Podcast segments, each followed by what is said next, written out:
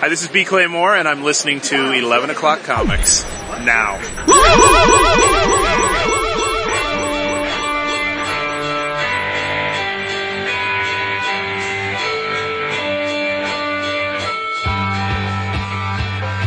Nice. Right underneath the carpet. Whatever that, whatever that's. Like as little, as little as the carpet as possible. This little strip. Mm-hmm. I prefer my rugs Brazilian. I like nothing. I like hardwood. His shoulders all sore and shit. He's all red. I made it fun. Did. Ah, I'm so happy to be here. I needed to be here. What was that? What was that? We lost Jason. No. Serious. Take the hood off, No, bro. you're, you're there. I'm there, dude. No, it just said there's a problem with the call.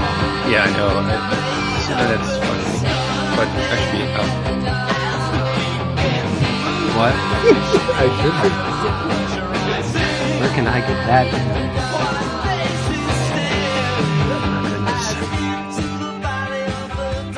Well, there's, there's no point in not saying anything in this part.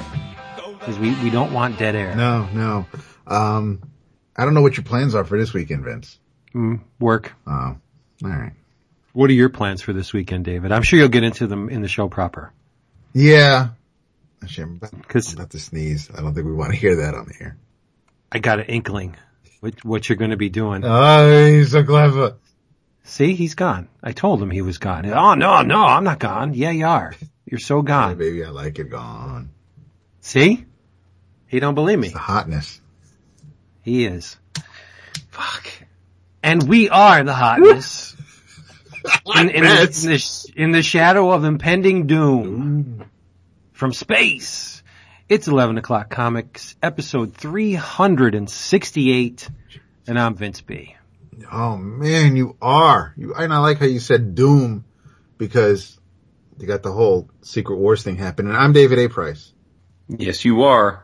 And straight out my garage, I'm Fred Sanford. oh, I'm, co- I'm coming, Elizabeth. Sounds like you're I'm coming. tech. I'm coming, Elizabeth. You're not Fred Sanford. He was a funny bastard. But you are Jason Wood. And we are all together yet again for another episode. Just to make your lives that much more wonderful. And then tomorrow it'll all be over. That's right. Cause we all, we all gonna die. Nah. No, no, nah. So. You gotta wonder, can, can astrologists really be that accurate? Like, Exactly. Can they be that sure? Or are they just saying it's 98% because if it's 50-50, they don't want us to all panic? No, the way I'm, I see it as if they knew something that they weren't telling us, all the old grudges would have been enacted yesterday. Like if they knew we were going to get splattered by a giant asteroid, you can rest assured that the countries they wanted off the map would have been off the map before the thing hit. They, they would What I'm just, saying though is what if it's like 70-30 and they're like, well, nah, say 70-30, the world's gonna panic. I still think that would flip the, uh, the Hail Mary place. They'd be doing shit all over the place. People be fucking in the streets. No, that's what I mean though. If they, if they let us know that, it would be total chaos. There'd be riots, there'd be orgies, there'd be killing sprees. I mean, that's my point. They don't want that to happen, so is it really 98-2 or is it more like two out of three ain't bad? No. no, it's not Meat Loaf. So. Well, Jesus, I hope not. That ain't my last meal. no, come on, Bat Out of Hell is awesome. Bob. I can't, Oh I my can't, Bob, just you don't pull- like that? I like it. Ugh. It's okay. I got you. I would do anything for Oh, you. that's, No, no, no, no, no, no, no. No, no. Yeah, That- that's Bat Out of Hell Yeah, too. that's, Come on, get your, get your Jim But I Steinman. won't do that. I love the I titles will on do some of this. anything for love. Objects in the rearview mirror are closer than they are. Like, what was he snorting when he was writing Oh, that song? Yeah, but how awesome was he in Fight Club though with those big titties? oh, yeah. And you don't have to have big titties to get cheap comics on your cheap help. prices on, yeah, screwed me up. Oh. On your favorite comics and collectibles, all you gotta do is shimming on over to Discount Comic Book Service, dcbservice.com, where you will reap huge discounts on your favorite stuff, such as from Image, it's Mark Millar and Sean Murphy bringing you the Chrononauts trade paperback volume 1 with a respectable cover price of $9.99, but if you order through DCBS, you will get it for half price, $4.99 from our friends at Valiant. It's the Book of Death. Now this is causing some ripples among the uh, the, the hardcore Valiant, Valiant fans. Have you seen? I've seen some of them. They, they are losing their shit. Um, I guess it's uh, Valiant should never succumb to the the the exploitation or the you know the, Yeah, the Valiant uh, never did. it's true. Not. But anyway, Robert Venditti wrote it, and the artists are Robert Gill, Doug Braithwaite. Uh, cover price is three ninety nine, as usual with Valiant, but you, a DCBS customer, can get it for half that, a dollar ninety nine. And last but not least, the book you must order under penalty of death should the asteroid not hit. It's from IDW, James Stokoe at the reins of the Big G once again. It's Godzilla in Hell, number one of five. Cover price three ninety nine. Your price one dollar ninety nine cent. Do you see a, a, a pattern here? We want you to save money, and the best way to do so is to use Discount Comic Book Service, dcbservice.com. Do it. Please satisfied. You will thank us for real. I mean, this is no hype. No hype at all. No. Do we do we have any thank yous before we launch? Um, no. You are disturbingly low key tonight, and I'm not talking about Thor's half brother. You got to dude, it's because the fucking, it's because of my internet. It, I, you're, I'm hearing every third word you guys are saying. Oh well, that's not good. I know. Would you like to reboot and come back to us? And David, I, I just booted up like it's not as though I had the, like I literally restarted the computer before we signed on. ah, internet problems are a bitch. It's so frustrating. I moved the uh, router down to the basement uh, to make a new office for myself next to my drawing board, and all I've heard since from the wife is the internet's terrible upstairs. The internet's terrible. It's like, wh- what do you want me to do? Like, I have two range extenders coming in. When when are they coming, David? I think they said June. I June. think so. The that Kickstarter deal that we d- I don't know if I don't know if you was- did it, but I, I I did it. Yeah. And uh, but like you know, you, you disturb the internet, it's like shutting the water off. Oh, my yeah. god, Oh, yeah. they, they they freak the hell out. Whatever. Well, wouldn't First you? Problems. No, maybe. Yeah. But it's it's my router. I am the commander of the router, so I, I shall distribute the bandwidth as I see fit. And the third floor, Master it's commander. not it's not in the plan right now. Good times. yeah, yeah, really. I'm holding it hostage. Haha. Ah, so yeah, I read a ton of shit this week. Me too. Good. Why don't you tell us about some of it? Uh, well, I, I want to go on a little rant first. That's Oh, always okay. welcome. I might too. So, I am a capitalist. uh, shocking, did, I know. didn't know. I didn't know that. Yeah. I, I believe people should have a right to make a profit in any legitimate enterprise that they wish to pursue. I agree. Um, I also believe that if someone is willing to pay someone else for said product or service, then all the more reason to go ahead and offer it. Mm. I think I know where this is going. But that said, I am mystified on so many levels about this recently announced Archie Kickstarter. Oh, right. Yeah, I heard about that.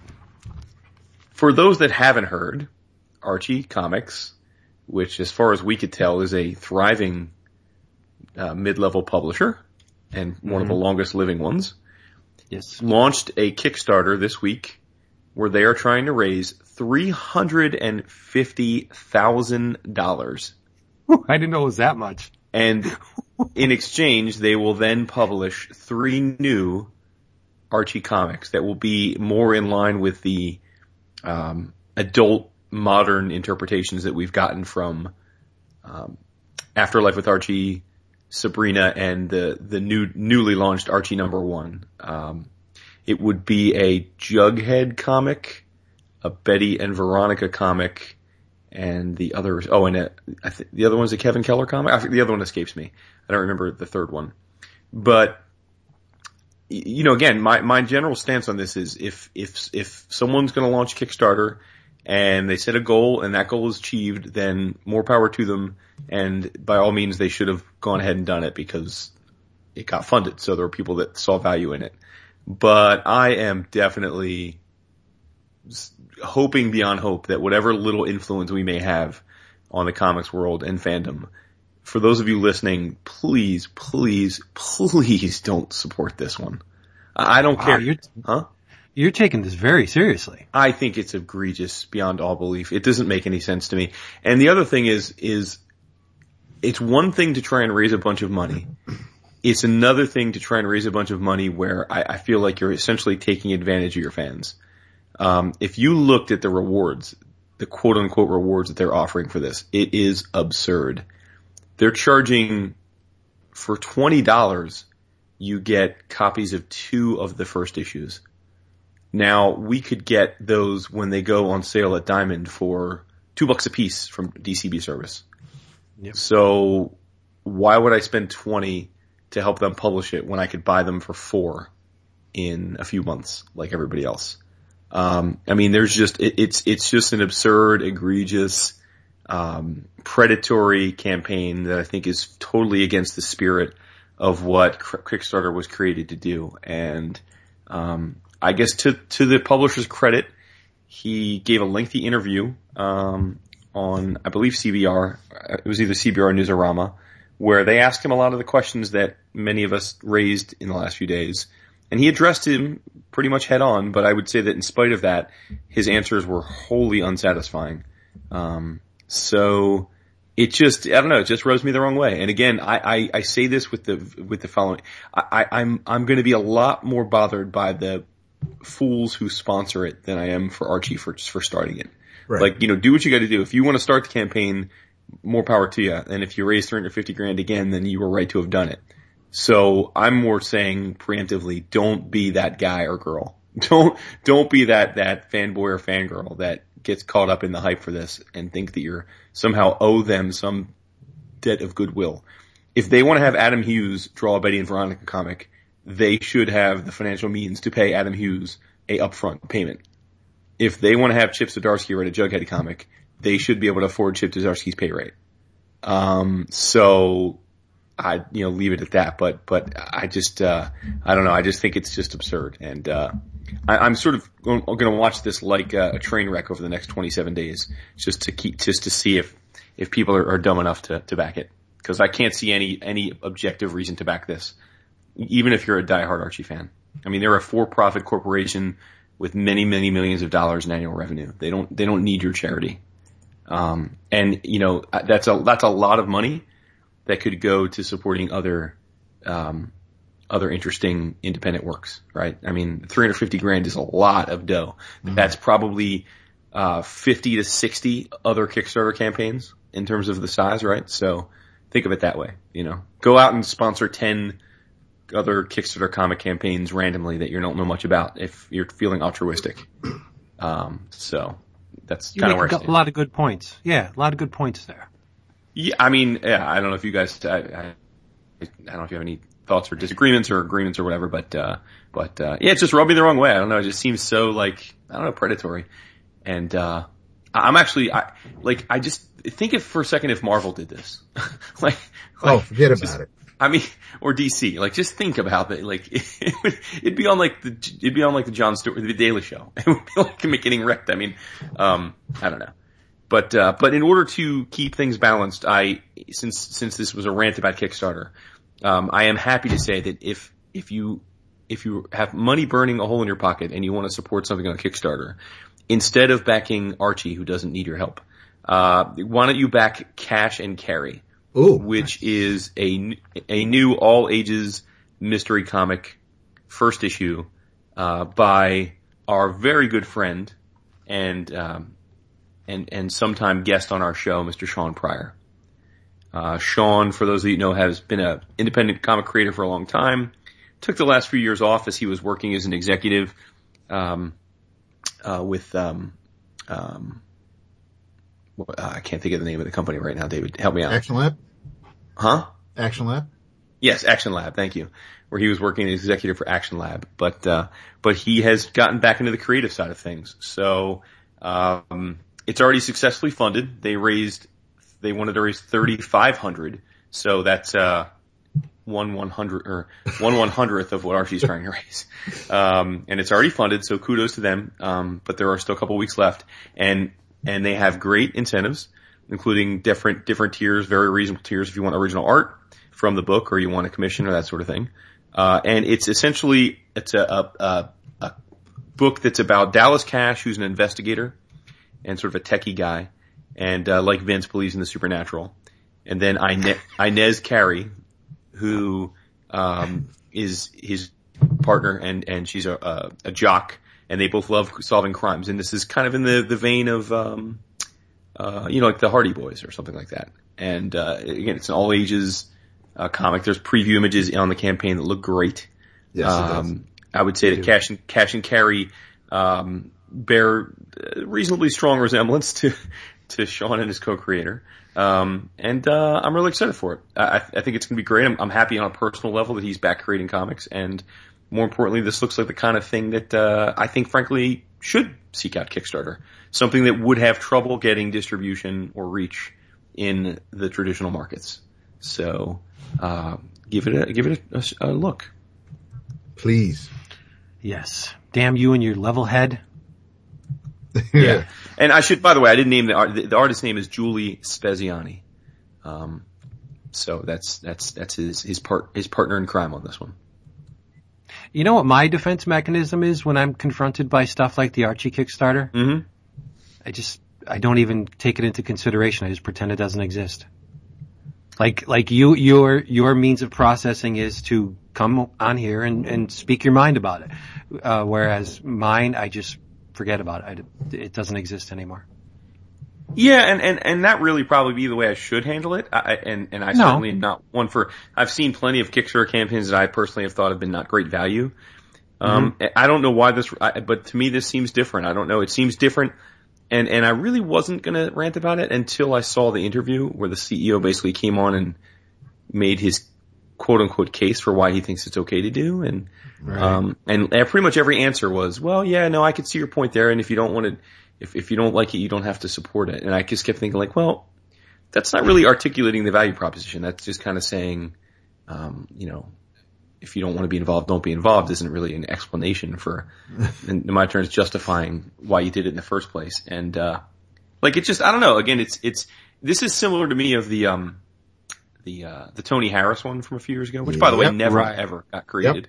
Um, I, I, don't want to compare it to that because I'm sure these will get created. I, I'm not saying that they're going to try and rip people off, but, but it's just like, again, it's all about like, if you're going to do this kind of thing, align the value, right? Like, like people took, um, people took the, um, the Zach Braff campaign to task, right? When he, he went on the Kickstarter to fund a movie. But I didn't have an issue with that one because for the price of essentially, I think it was 15 or $20, you got a copy of the movie Right. which is what it would cost you if you bought it on Amazon. You know what I mean? Like, like, so you, you weren't being gouged. You weren't being, he wasn't treat, saying, treat me as a charity case. He's saying, if I'm, if this movie gets made and you want to see it made, if you help me get it made, I'll give you the movie, which is totally, I think, very reasonable, right? Um, that's what I think. If they did that here, I wouldn't complain. If it was pledge five bucks and you get to pick one of the three comics and we'll mail it to you, right? Or, you know, pledge 10 bucks and we'll give you digital copies of all three. Like that would be fine. Like I think that would be reasonable. But when you start doing things like 20 bucks and you get a digital download of one of them, I mean, it's like, you know, uh, 40 bucks you get a copy of Betty and Veronica 1, Life of Kevin number 1, uh, and a digital download. It's like for 40 bucks I'm getting two issues? Really? I mean, that's crazy. Like, you know, that's, that's preying upon the speculator market and all the things that got the industry in trouble in the first place. And the industry's in such a good place right now that it just seems very predatory. And I just, I think it's whack. And it's, it really doesn't make a whole lot of sense to me because Archie has really been uh, in recent times blessed with extremely goodwill Exactly. from the buy, from Exactly. the buying. Well, I think that's why they're doing it.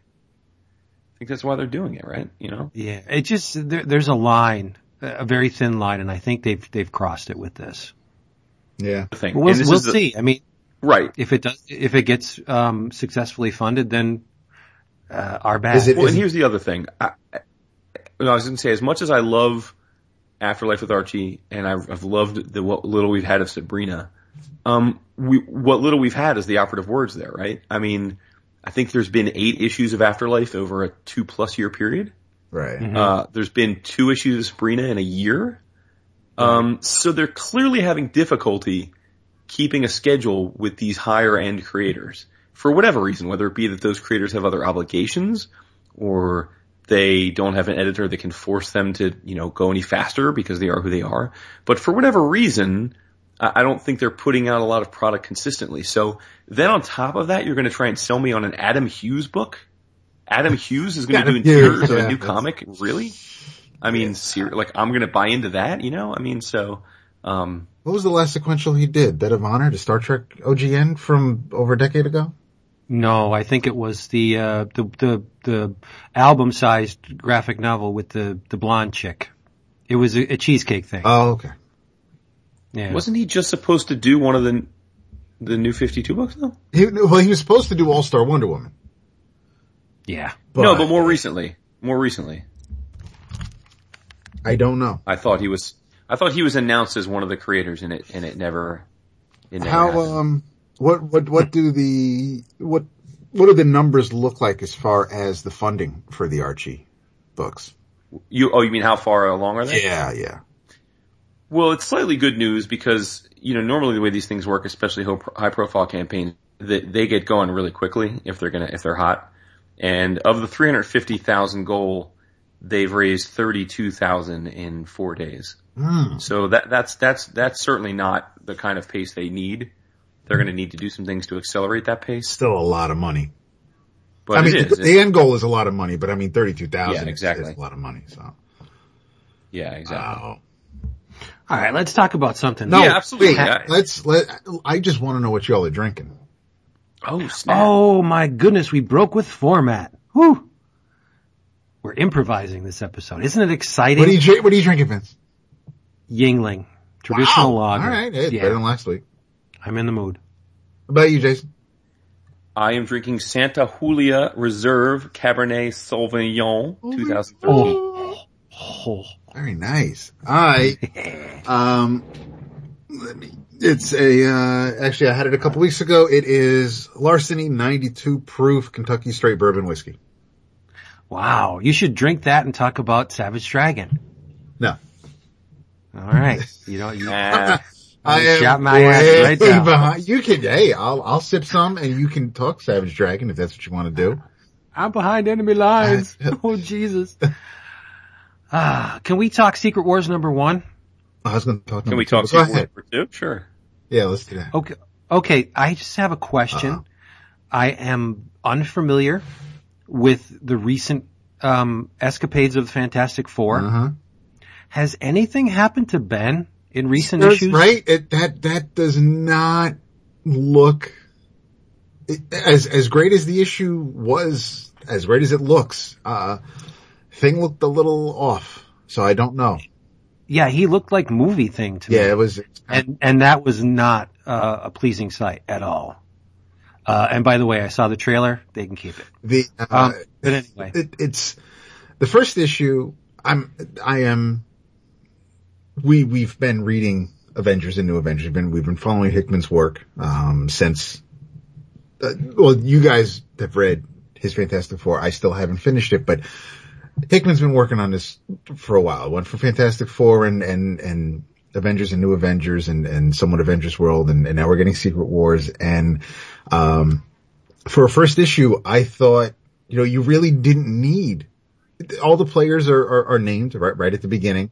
And, and the way everybody, it, it's written so that as the conversations are happening, you know, something heavy is going down. Sh- shit's about to get real and, and, and it's not, you didn't need a lot of, uh, you didn't, you didn't need to read the past three years of of Hickman's Avengers stuff to kind of just know that the Reed Richards of 1610 is this way and, and, and is, is a dick. And, and you have our 616 heroes who are, um, trying to prevent or, or just kind of ease into this incursion because it's going to happen. And I, I was a little concerned about the art choice because I, as, as much as I love Ribic's work, I'm used to Thor God of Thunder and, and I'm used to kind of the, the solo books where, um, the, the, the action is, is deliberate. It's almost kind of like in slow motion. He's not really a big popcorn movie kind of guy, the way I see it, but uh, the way the action flowed through, I mean, his panel layouts were fantastic. The way he kind of just keyed in on, on certain characters when certain things were happening. The color is a huge star here because there's a lot of gray going on in the sky with the dust and the debris and the dirt. So it just, this wouldn't work as, as a black and white book. But, um, I thought that the, uh, that as far as because of Ribic's style, it, it shows you how, how, massive this whole thing is. And I'm, I'm all over the place just because it, it's, I had, we, have been burned on, on events, not, not necessarily with Infinity with, with Hickman's work there, but I mean, we, we've been reading events. Jason and I are, are reading Convergence and, and there are things where we're not, and, and Vince read Future's End and, and we've, we've read the previous Marvel's event with Marvel events with, with, with Siege or Fear itself and, you can kind of build yourself up to be how, how you're going to be hyped for this, but you're not sure if there's some trepidation going on. But this, I thought for a first issue and, and with all the players involved or all the players that are left to be involved, I, I, I thought it was a home run. Yeah. And did you know, I'm, I'm sure you noticed that the starts off exactly where the zero issue ended. Yes. I mean, it's, it's the very same yeah. scene, which was pretty smart you know, not to lay any undue praise on the zero issue, it was what it was. right. But, yeah. You know, this first issue was really great. Um, I, I do question, uh, at least in part, pinning your massive company-wide event on a an imprint that nobody, essentially nobody really cares about. Like the the Ultimate Universe is going away for a reason. Well, but you have you have Miles Morales and you have the movie Avengers versions. So there is that connection there. If anybody, if, if the mythical movie fan went into the comic shop to, to, to read about their Avengers, uh, you need the Ultimate Universe. That's that Clint Barton. That's that Nick Fury. So at least visually, there's a connection right. there. But no, I agree. I mean, in the, the Ultimate Universe hasn't been a, um, a factor for me in, in, in a number of years. Since Bendis left, really. But he has he? I mean, wasn't isn't he still writing? Well, he's still on. Or? He's still on Spider-Man, right? But I mean, the heyday of the oh, Bendis yeah, Ultimate yeah, Universe. Yeah. I mean, it was on everybody's lips. Right. Then things started to go a little south. But um, and it, it, like all things, it's run its course, and I think this is a nice way to to bring it to its logical conclusion. Just destroy it, right? right. Don't don't out with a, a bang, and that's exactly what happens. The the um, the multiverse is whittled down to just two, which is the 616 and the 1610, and they collide. And this is the fallout. Our heroes struggle to survive. Uh, some do. Um, I don't believe uh, we're going to do spoilers. Yeah, I think uh, as long as we let people know we're going to do spoilers, sure. Hey, spoilers! I, I don't believe the the spawn of Reed and Sue are dead. I, I, I really don't think Valeria is just going to go out like I've that. only read the second issue. So the, uh, um, stop. If, what, what was interesting is how they kind of really, how, how Hickman and, and I guess the powers that be kind of paint the ultimate universe as, as the bad guys here. A little bit. Yeah. Well, no, I don't think that's fair. They paint Reed Richards of that Absolutely. universe as bad, and then, I mean, but the biggest bad of them all is 616 Doom. I mean, he's he's well, the big bad. He's the big bad. He's the great destroyer. Right. Well, he was in in contact with the Beyonders. No, but right. My point is though is that the the if you like Reed Richards of the of the of the Ultimate Universe is bad, but then the biggest bad that's been going on in Hickman's stories for three years is our Doctor Doom, and Right. the the other big bad of this is a Cabal, which are all villains from well, save for the Black Swan from our universe. So I, I think the bigger takeaway is that there really isn't good or bad. I mean, it's it's it's about people will do anything that they have to do to to ensure their own survival. Um, Right. I mean, so I guess I don't look at it like they're. I mean, I think Reed is. An, I think the Reed of that of the Ultimate Universe is pretty impressive in his own right. But Oh yeah. I mean, is there anything more impressive than Doom becoming freaking Rabu No. Malal and no, ending up making all this happen? I mean, that's crazy. I mean, and it's it's such a cool way to tie it into, you know, the first Secret Wars because you know he tried so hard to uh, to to take the God powers then and succeeded but couldn't handle it, and then you know now he's seemingly handled it. He's figured it out this time, yeah. and uh, they even make a little reference to how when we first discovered the race of the Beyonders that we dealt with a baby, a little baby Beyonder who was supposed to be Yes. and and now now we're dealing with the grown ups, and it's like, oh man. But uh, do you think it's worthwhile to like if we can briefly summarize like the lead up to this? Because I, Oh, I was wondering as I read this if if if you know I- if if I hadn't been reading Hickman's Avengers, would I be really lost? And I I, I don't know. I can't say for sure since I was, but I, I I don't know that it was that quote unquote accessible a first issue if you weren't fairly up to speed. I, I don't know, but, but I could be wrong. I, I'd be curious to hear from our listeners if they tried Secret Wars number one, but really hadn't been staying up to speed with Hickman. Were you confused? Were you were you as were you interested? Did you have more questions than answers? I don't know. I think the premise is fairly straightforward. How we got to the premise may be lost on some, Right. but essentially two universes smacking together, that's, that's really all you need. Uh, the finer points, uh, like I said, are, are going to be, uh, invisible. Sure. So, but what do you think? Like, why don't you, just for the sake of the, the people back at home, why don't you summarize it? You're good at that. Uh, wow. Okay, well, okay. Um, I guess it all. I mean, I'm I'm just winging it here, so I don't know if you, you definitely jump in if you guys if I'm missing something you think I have it out of order. But I guess it all started with um, it was Black Panther, right? That he discovered. He saw the the first incursion, right? He saw the the other Earth getting Yes. destroyed, Yeah. right? That's when Black Swan showed up. and yeah. then um, exactly, yeah, Black Swan was responsible, and so he got the Illuminati together and presented the evidence, and um, and then they captured Black Swan, who was essentially for like two years their prisoner, and you know, basically in a cube, and uh, where Tony ends up, which is kind of funny. But um, and she kept telling them about these incursions and that uh, there were these powers that be that were far beyond our comprehension, and um, she said that the incursions were, were created by Rabum Alal, the Great Destroyer, who was this sort of omnipotent being. And then really Hickman spends the next few years kind of setting up that lore, but also setting up sides. I mean, there are, um, they're the map makers, right? Which are the, uh, a, group of, of, I, I mean, I, they're robots, I guess androids or robots or whatever.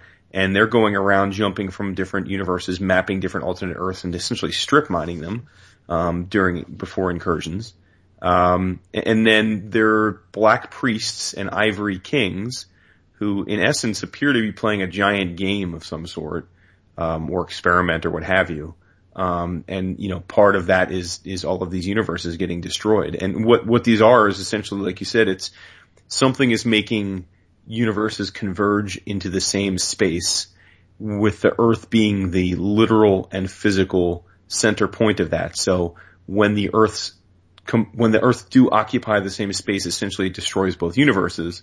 So what some people have figured out is that if you, if you realize an incursion is coming and you can destroy the other earth before it merges with yours in the same space, you can keep your universe alive.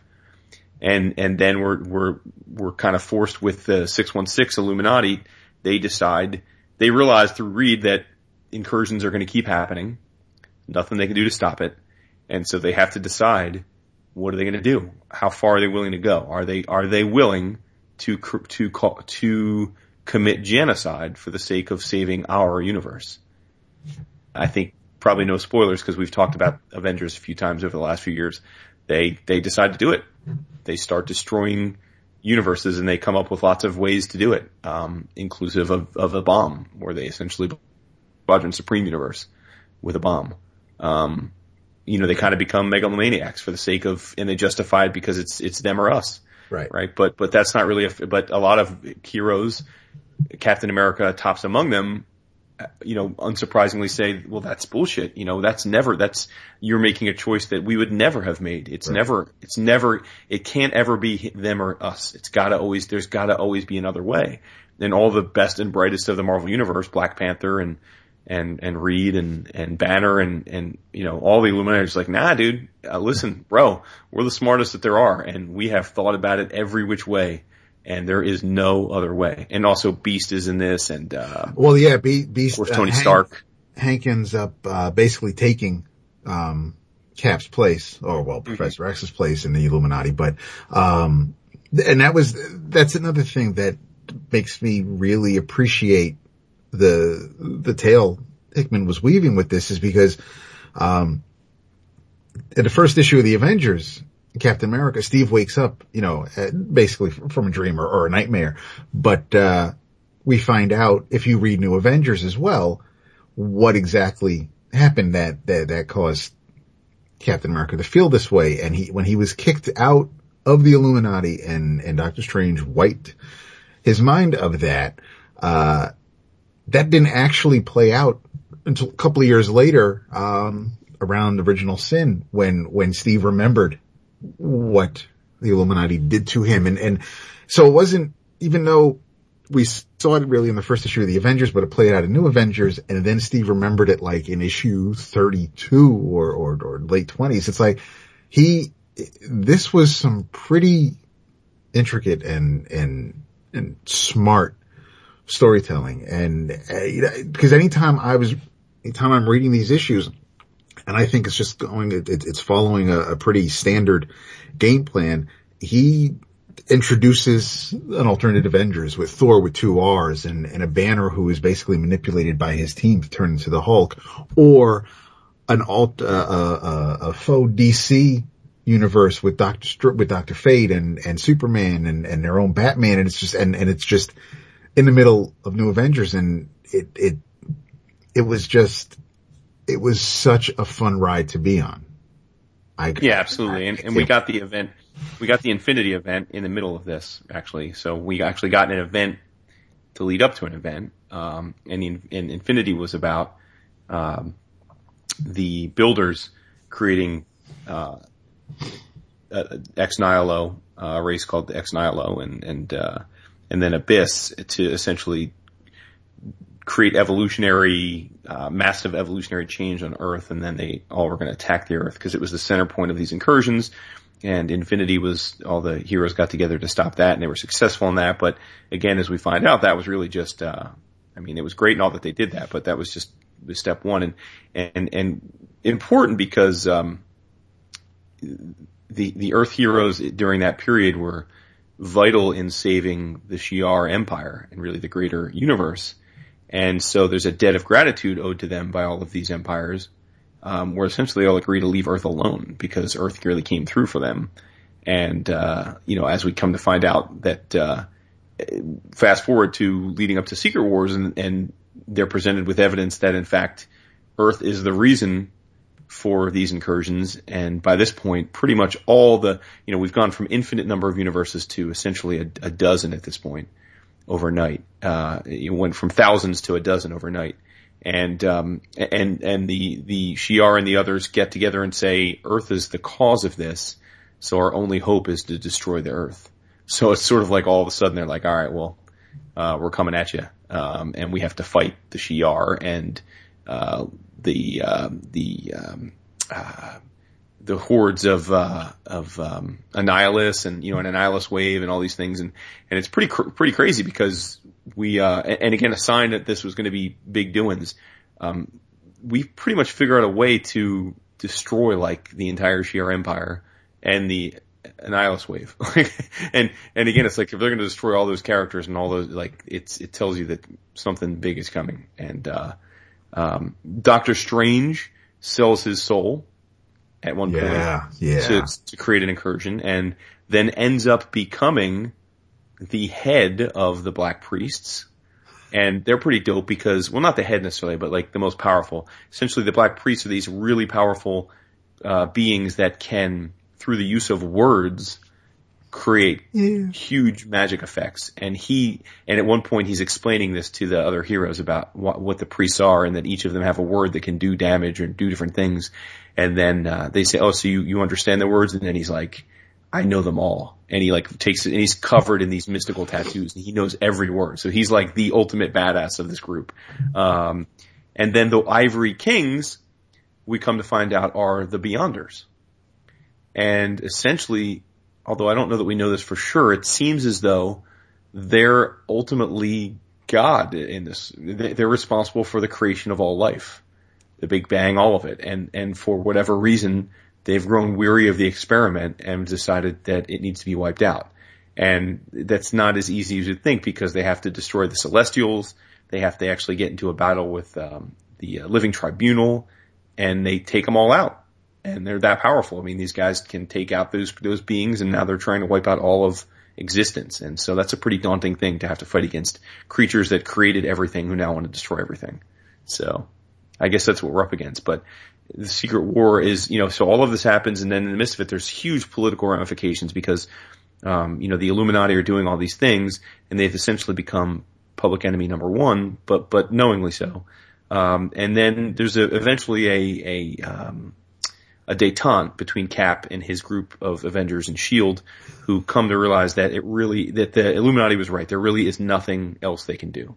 It's this or, or nothing. And so they, they, they make a reluctant last, last stand, if you will, and, uh, and it doesn't work it doesn't work. The, the two Earths merge and, and destroy everything, and then we're, what's left is Battle World. Um, so, uh, all for, it was basically all for naught. All the stuff that they decided to do and all the morality that they threw out the door and all of the billions of people that they killed in the name of saving us didn't work. It just didn't, it didn't end up mattering. So, we're left with Battle World, which we're just starting to figure out. Yeah, And we, Vince, uh, I guess you haven't read it, but I read issue number two, and, and they really start laying the groundwork for yeah. Battle World and who's in charge, the uh, the HDIC, and uh, Yeah. and his right hand man, and And uh, left hand girl. Yep, uh, his his his enforcers, his police, if you will. Oh, so good. So uh, issue number two was was real. I thought was was excellent. yeah, actually, I think I, I think number one is actually the zero issue, and number two is the real Yes. first issue. Um, it, it's uh, the second issue hits hits the ground running. It's because you're basically the the end of the first issue ends with a nice little. Um, basically, it's it's what you see on the tombstone. Ultimate Universe, 2000 to 2015, and the Marvel Universe, 1961 to, to 2015, and and that's it. And the second issue, um, you can pretty much forget about everything else you've been reading for the past few decades uh, of Marvel comics. I mean, yes, the the, the faces, the the characters, uh, there are familiar names, but you you don't need to have read anything prior to uh, Secret Wars number two to, to get what's going on. You, and then you get the, um, you know, the last few pages are the, the, uh, the requisite for more read this and, or these tie-in issues. You get the map of Battle World. Um, and, uh, the cover of issue three looks pretty interesting because it's kind of split with, um, with 616 Reed Richards and 1610 uh Maker and and it's uh and and their friends or foes on either side of them in that old school kind of split cover way but it's um the second issue I thought was as m- much as I liked the first issue I thought the second issue was much better Yeah, I, I agree. I agree. It, uh, it, it, it, I mean, on one hand, Here, given the compl- given the complexity with which Hickman spent the last three years, and look, we we had him on the show. We're we're on record as being big fans of this, but but I, I cannot argue with anyone that says it was a very long and slow build. I, I mean, there, there's no denying that he oh no yeah he spent, um, you know, he spent three years in well, probably what sixty-five to seventy issues of two Avengers comics getting to this point. So, so I'm not going to begrudge anyone that says it took a long ass time. But now that we're here, it's sort of interesting because for all of the complexities that went into the creating and explain, explaining of the incursions and what they were about and how we got here, um, none of it kind of really matters, and that's why I'm interested if you read Secret War. Like, like it, it all mattered into how we got here, but but once everything gets destroyed and we're left with Battle World, I mean, it's really a new status quo. I mean, the the the, the people are now on on the on the the, the chessboard, and and it will play out as it plays out. So, you know, he he did in a way kind of put the. I mean, well, he did the opposite of putting the pieces back in place but a lot of the backstory ultimately just was that a backstory. It's not requisite for what's going to come in this in this in this maxi series. It would seem, and I guess we'll find out. But it seems like that to me. I don't think we're going to get a lot. Of, I mean, I don't, David. I don't think I don't get a sense that we're going to see a lot about the Ivory Kings and the Black Priests and Rabum Alal. I don't think we're going to really go into those directions again. I think we're we're where we are, and it's going to be from there. I mean, I think the Beyonders will have a role, but I don't, right. I don't get the sense that all this other things that born out of the incursions is really going to matter. Well, at least not in the, out of the first two issues so far, at least not in the main issue. And the, the, the main mm-hmm. series. I don't know about the tie-ins. Um, which for the most part, I think I'm, I'm on board with, with, um, reading most of them. Uh, there are a couple that, um, are definitely designed for a certain audience and, and that may not be me, like the, the X-Men 92, for example, the, the whole tie into the cartoon. There are, there are some, some tie-ins that I'm just going to wait to hear from you guys about, but, uh, but the main series, um, yeah, it, I, I, I really, from what we've seen so far, I kind of have to agree with you. It's, it's just uh, the years of, of Avengers leading up to this is not, it's not so much oh, I got to see where, where Hickman was taking this and then I'm going to read Secret Wars because he'll explain it all. And no, it's, it's kind of a whole new series. So it's, um, what, what you've read before. I mean, all, all I was thinking about the last few issues leading up to Secret Wars was, um, the, uh, the gladiator it, calls Smasher and, and, and wants her to come back and, and fight for, for her people. And, and she's like, nah, I got a family. And then, you know, you turn the page and you see this huge armada of, of the Shi'ar Empire, like basically facing the earth and uh, all of these huge big scenes, whether it's, it's in space or, or it's Bobby DaCosta and AIM or it's Steve Rogers trying to take down the, the new, newer Avengers. All of it was for naught because now we're at Secret Wars and it's, it's all doom all the time and, and whatever he says goes and, and it's, I'm, yeah, I'm, I'm really stoked for it. I, I really, they, they, they kind of had me by the balls here. I can't, I hmm. can't look away. It, it's just, it is so, and it's not because I've read the Avengers and, and now I feel like I'm, I'm, I'm vested and, and I need to, you know, that where's my payoff or I deserve to know where this is going and, and I spent so much time with you that, that I need, I, I, I'm owed this. It's just it, this, the way the story is playing out and, and whatever the hell, whatever direction Hickman's going in and however he wants these players to dance, I, I really can't look away. Right. One of the things I'm grateful for, um, tie-ins notwithstanding is from Avengers, uh, from Steve Rogers' dream all the way on up. None of it has really felt contrived. It has been, it, it's, it's been like a natural progression, right? Right, yeah, right. Very but, organic. You, but then you get your like X-Men 92 involved and I'm sure Hickman has no say about right, stuff like no. that. But the, the main storyline, uh, under which, uh, under Hickman's, um, control, that has been uh, an organic, just naturally flowing, uh, it's an epic. And, and I think, uh, we've said it before, but it, I think it ranks with the best Avengers stories of all time. Yeah, I think so. I didn't say it was better. No, no, no. I, I said, you know, yeah, I mean, when you think about like the Masters of Evil storyline or the Kree Scroll War or Avenger, yeah, no, I right. would, I would, I would agree with that. I, I would utter it in the same breath. I, I don't want to, I'm, I'm, I was really, I almost jumped out of my seat when I saw this, Vince, and, and I'm not going to tell you who it belongs to. All I'm going to say is that the World Tree is a throne.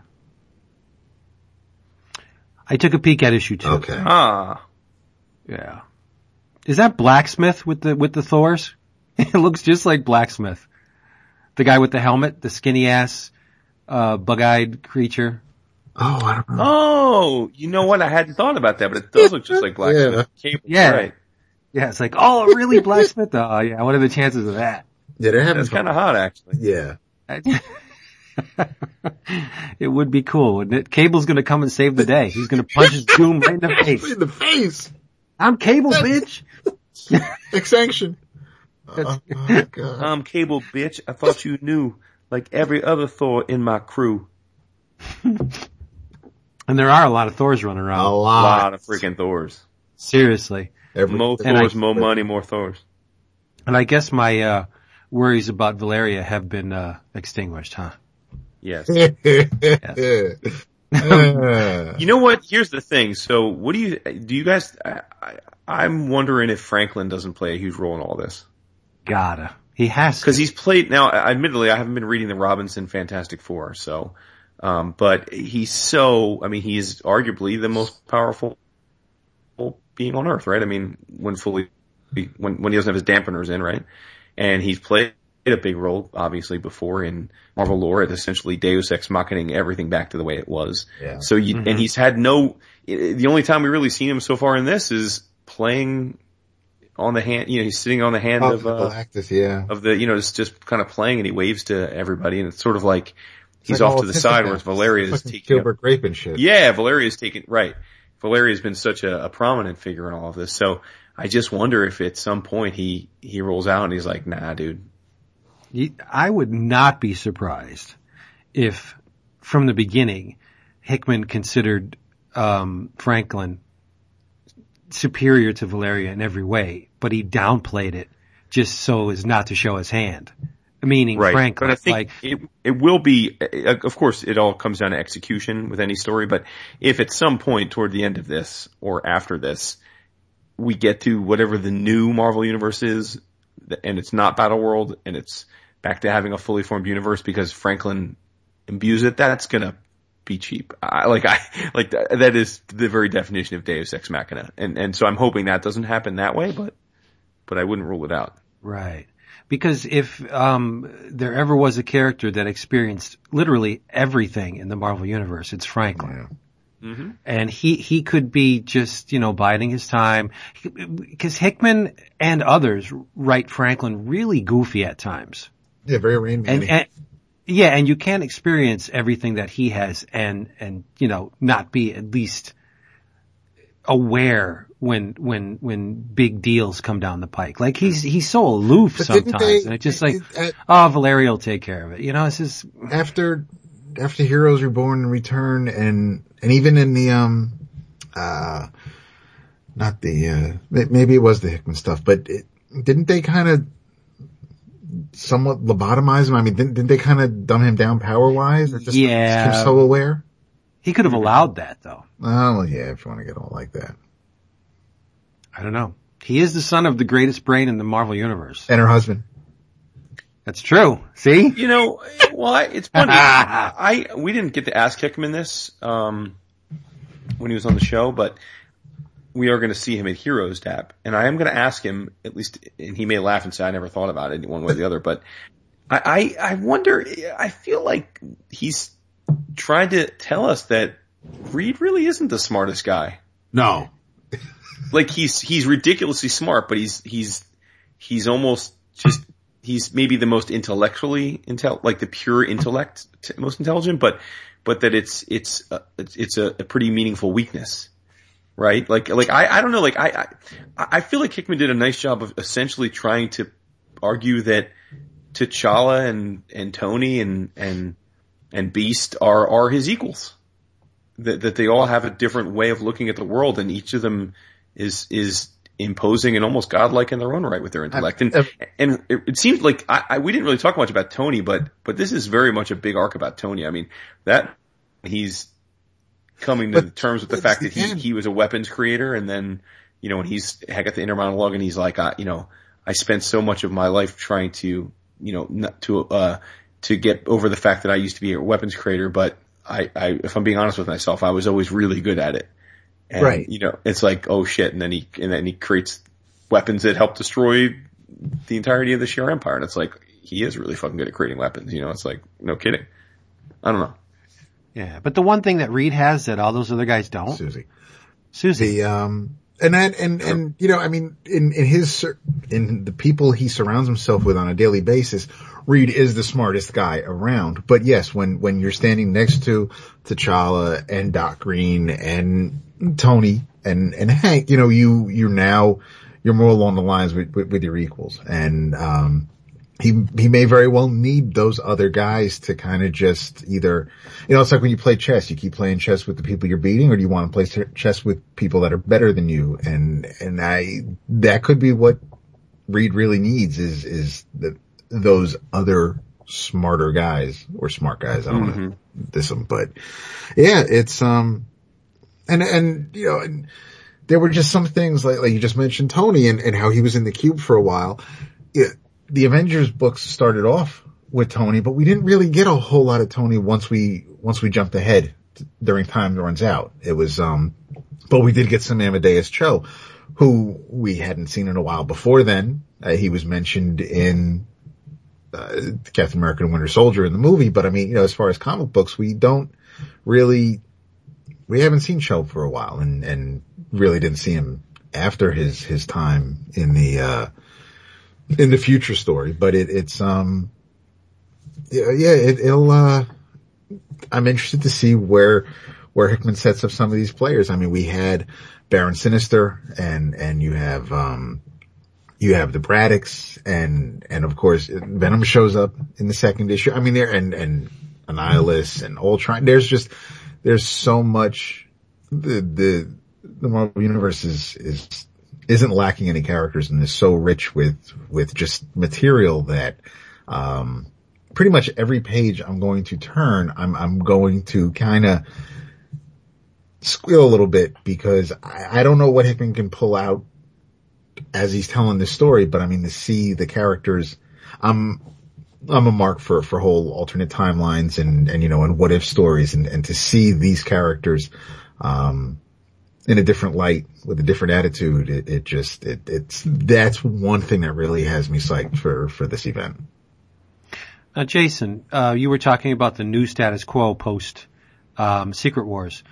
Uh, what do you uh, think of the rumors um, that Rich Johnston revealed that the mutants may be kicked off planet to their own little Another utopia?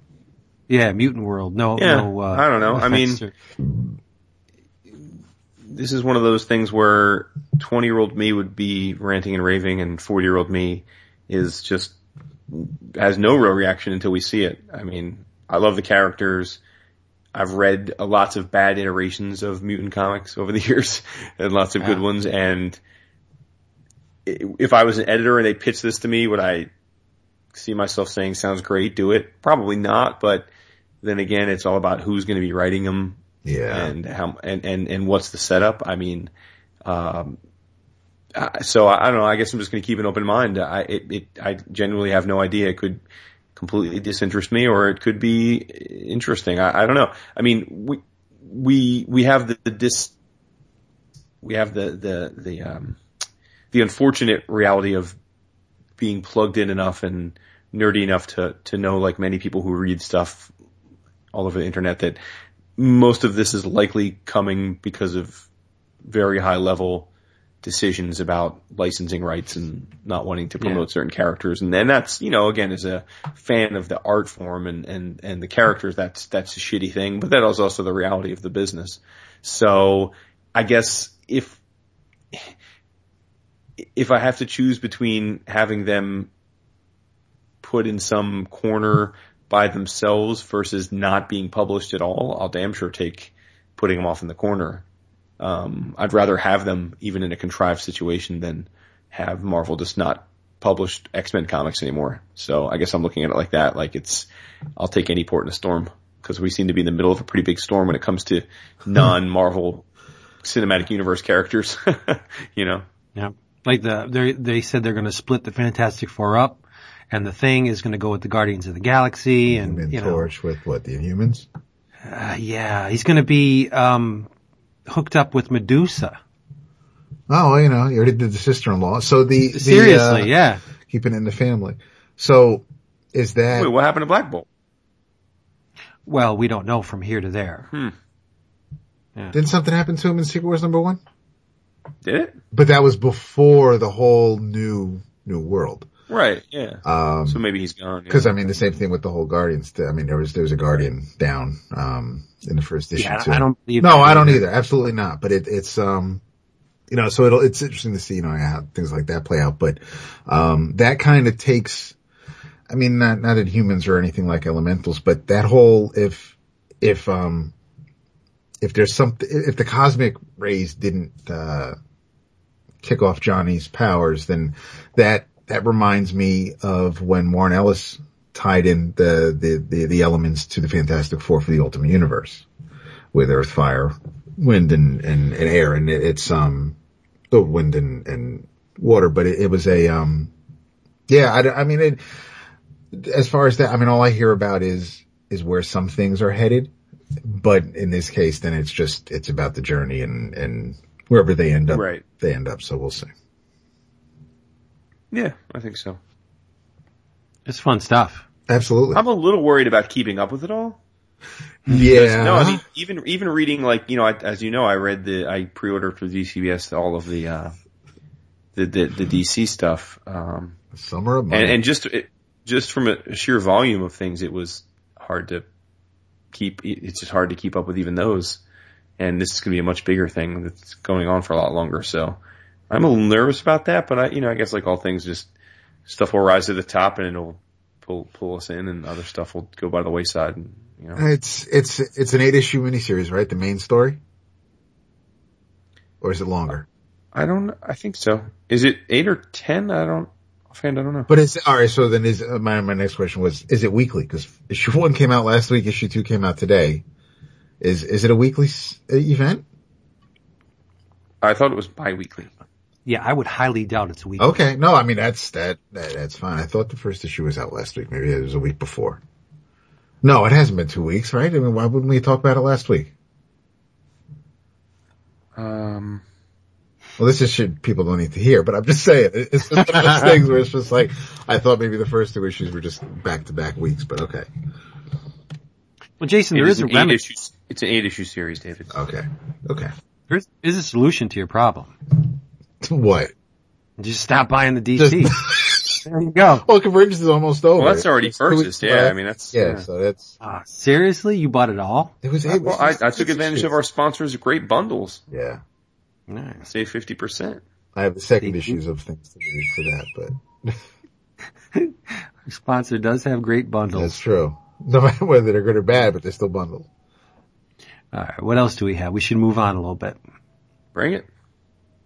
Been, Me? yeah. Yeah, Mister Bloodshot Valiant.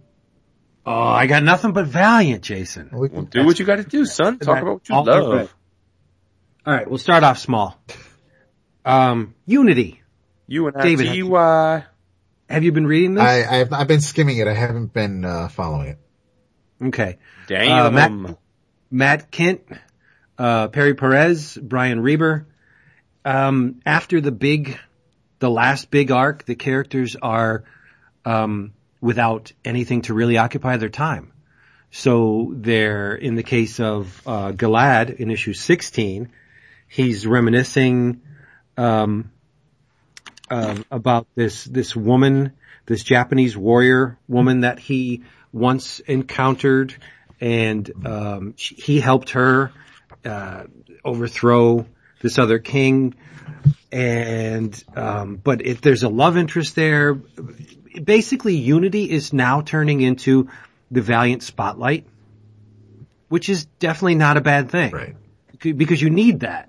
Um, issue 17 is all about Livewire. And, uh, in the fallout of, uh, having nothing to do, she's, she's lost. She's, she's looking for something to fill those empty spaces. Um, Ginger is now, uh, I think it's the Pacific, relegated to the bottom of the Pacific. Ginger's just like hanging out, you know what I mean? Uh, and Livewire encounters, um, a man. I guess she's, she gets like shafted a lot as a woman, which is really strange when you take a look does. at her. She's hot. All right. But but uh, again, the the the Valiant Spotlight. It's it's it's all about uh, getting to the the the roots of these characters, and this is what works for me. The the big action arcs are great, and the, the massive threats like the armor hunters. That's really good. But if you don't give a hoot about the characters getting you know knocked around, what does it matter? And these are the kind of issues that that that do that. And Matt Kindt has a really good handle on that. Like the dialogue is so natural. It's just you know, uh, you would think it was mundane and boring. It's just a character, uh, looking for something to do. But because of all the fallout of, of these massive events, they're kind of getting, um, the, the public at large is getting afraid of, of, of the characters. Like Livewire worked, um, at a school and, um, they just basically told her, you know, we don't really need, your services anymore. Like she loved the job, but she's been released because of the massive uh, power she wields and the, the, the, the big events that seem to, like Spider-Man, you know, seem to follow her around. But I really want to talk about Bloodshot Reborn. Do you? Do it. yes. Why am I not surprised? Because I know you read it. I did read it first issue. You did I read it. Um, I only read the first one as well. Written by Jeff Lemire, drawn by Mico, Mico Suayan, Oh yes. Suayan, And- Suayan now. David Baron. Uh, David and I, I bet, parted ways on the art style. Wow. I'm guessing. Yeah, probably a little bit. You know what happens when you assume? Mm-hmm. No, I assume, I assume pretty right. Yeah, in this case, it, it was just, it was, it was just. Gorgeous is the word you're looking oh, for? Oh, it's so the word I'm looking for. No, there was just, there was just a lot of detail, and that's fine. And and it's it's you know that that's that's a devotion to to, to the craft, and you know, but it's it was more than uh than the kind of detail you'd see with a, a Perez page with every single hair drawn. I mean, there were wrinkles I in the bedspread, and Oh, and I mean, don't- holy shit. D- Jason, uh, Bloodshot's, it's post the Valiant, so Bloodshot does not have his powers. Human. Right, I gathered because he's called Reborn, so okay. Right. So the, the nanites have been extracted Mm-hmm. and he's just an, an, or, an everyday dude now. He's. And he's, he's doing odd jobs at, at a motel for, in exchange for a room. And they show him watching TV, lying It's in a the double bed. page spread of him lying in the bed. No, it's not only that. No, there are other panels with. Yeah, there are I mean, other it's, panels. it's the majority of the two pages are him in the bed. Yeah, yeah, David's right. There's a box of pizza, Chinese food container on the, on the, on the nightstand. He's got a bottle of hooch in the bed. And there must be a million wrinkles in, in the, the bedspread and the sheets. And it is amazingly rendered. is. There's nothing to the imagination. It's not, you know, as an illustrator, sometimes we like to let the viewer's imagination fill in the blanks. Like you do not have to draw every line, every curl in the Scarlet Witch's hair. The, the eye and the brain will fill in that detail even if it's not there. But I guess Mr. Suayan thinks that if, damn it, if there's, theory. if there's a wrinkle in that bed, I'm drawing that bitch. But it is amazing. It's so beautiful. No, but it's I haven't seen it, but this is interesting, and here's why, Vince. I feel like I have a pretty good sense of what you like and what you don't like. And again, I haven't I- seen this, but Right. I, I don't, I feel like you generally, one of the few thing, types of art you don't vibe with is overly rendered art. Uh huh. It's true. It's very true. But this, number one, it's Bloodshot. Number two, Bloodshot is my cable in the Valiant universe. I love Bloodshot. Yes. Um, so for those of you um, who, for whatever reason, you nuts, didn't read the Valiant, uh, the the the Geomancer, Kay McHenry, in her last couple of breaths, extracted all of the nanites from from Bloodshot's uh, body, and now he his regenerative powers are gone. And all he is is forlorn for Kay. he is, and He's it's- looking for love in all the wrong places. but I don't know if it's a hallucination or if it's just uh, uh, some other kind of product of his mind. She does appear in his hotel room, and they get it on something strong. Um, it's a, it's a really hot scene too. and, and, and she does uh, come back here or there to talk to him and to guide him, so to speak. Um, but David, one of the things I wanted to say was I'm rereading uh, the old Valiant stuff. I'm almost halfway through uh, Eternal Warrior. Uh, I did not realize that the very first Geomancer we encounter in Unity, Jeff, do you know what his last name was? no. McHenry. Was it? Yes. So I had, I, I just, it completely blanked that the, that Kay McHenry is, uh, an homage to the, the original Valiant. With, uh, our, the, the headband wearing Geomancer Uh, we encountered in, in view. He was cool. But he was blonde, right? Was it blonde haired kid? Yeah, yeah. with the headband and the whole disco. Yeah, the look. headband maybe. Yeah, maybe. See, this was the other thing that with with with this art, because we get a flashback to to to the Valiant for for a page or two. This when when Mico draws Mister Flay, it is not as as scary or threatening as when Paolo drew him in the miniseries I agree. because it is overly detailed. That's why? I don't know. Uh, I think it may come down to design a lot too. I'm trying to find the page where he does uh, It's, render uh, the early. It, it's in the first few pages. Okay. Yeah. Um I think it's a little bit more in the in the in the design I mean, it's a cramped panel too. You're just getting like the, the Yeah, but it's basically just a dude's face splitting right. and a skull, uh, where where Mr. Rivera took it way farther than that. Yeah. But uh, Jason, uh, Mr. Lemire even gets involved Yeah, in he this. does. He Nice. draws he draws Bloodshot as well, but it's more Bloodsport um, or whatever else thing. yeah, it's a cartoony It's a video game. Uh, Bloodshot, and he's uh, again another product of um, uh, Bloodshot's subconscious or whatever. But uh, the, our our our boy is not feeling very good. He's conflicted. Uh, I, the Valiant took a real toll on Bloodshot, not only physically. He's messed up in the head. you should kill this and- kid though. And but the the, the real kicker towards the end, he's watching a, a television broadcast, and uh, there's a, a a serial killer on the loose, and he's called the Red Circle Killer. Somebody else has the Bloodshot power now, Mm. and he and uh, what what name uh, did they did he take when he che- checked it? Is it Guy? Gene.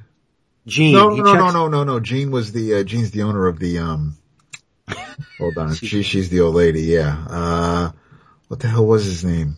He, he takes a pseudonym based on Mr. Garrison. Mr. Garrison, uh, which is Garrison is a castle, right? So this is the Valiant's Punisher. But you um, think? Based based on Fully obvious, Pat. there's no stretch there. Breaking news.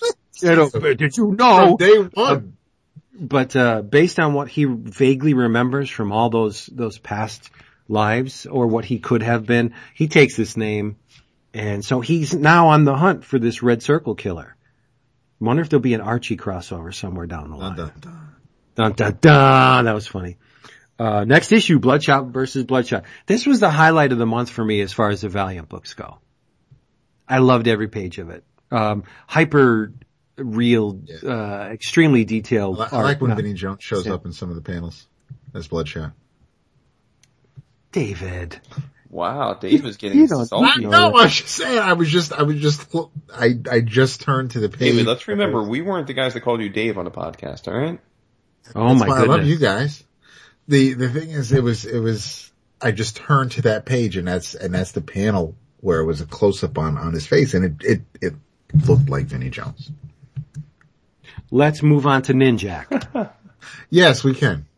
because you read this as well. I did read the second issue, which was much better than the first.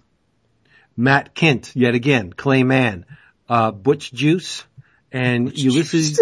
I always say Juice. you ice. I know, it baffles It- Is there confirmation that it's Geist? It's Geist. Yeah. Okay, Butch Geist.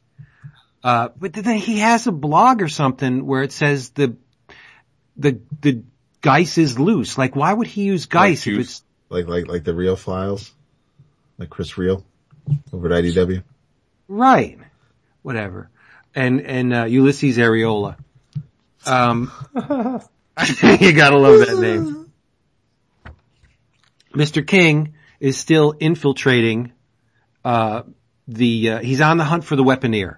And to get close to the weaponeer, he has to penetrate this organization run by Mr. Kannon. Uh, Mr. Kannon, unfortunately, has a bodyguard. Her name is Roku. And in addition to recording your favorite shows, she, nothing. It's pronounced, it's pronounced Gwice. All wrong. Wow. Butch Like Gwice. twice. Butch Gwice. What? Gwice is nice. Yeah. What the Gwice is loose makes no sense. It doesn't, you're right. but visually, His blog- visually though, it would his- look, it would look right though. it's not Cause a it smelled fan like site? juice. You like it a juice, huh? So David, what do you think about Roku?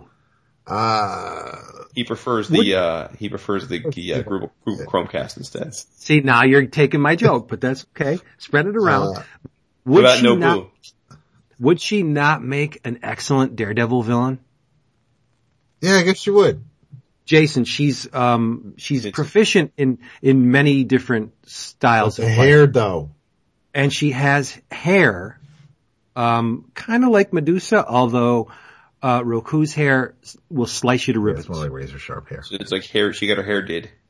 She did, and it's braided, and it's nuts, and she's super hot. She's a ginger. She's got like a super weave. Like an adamantium weave. Right, yeah. Alright, I'm with that. She, she's Lady Death too.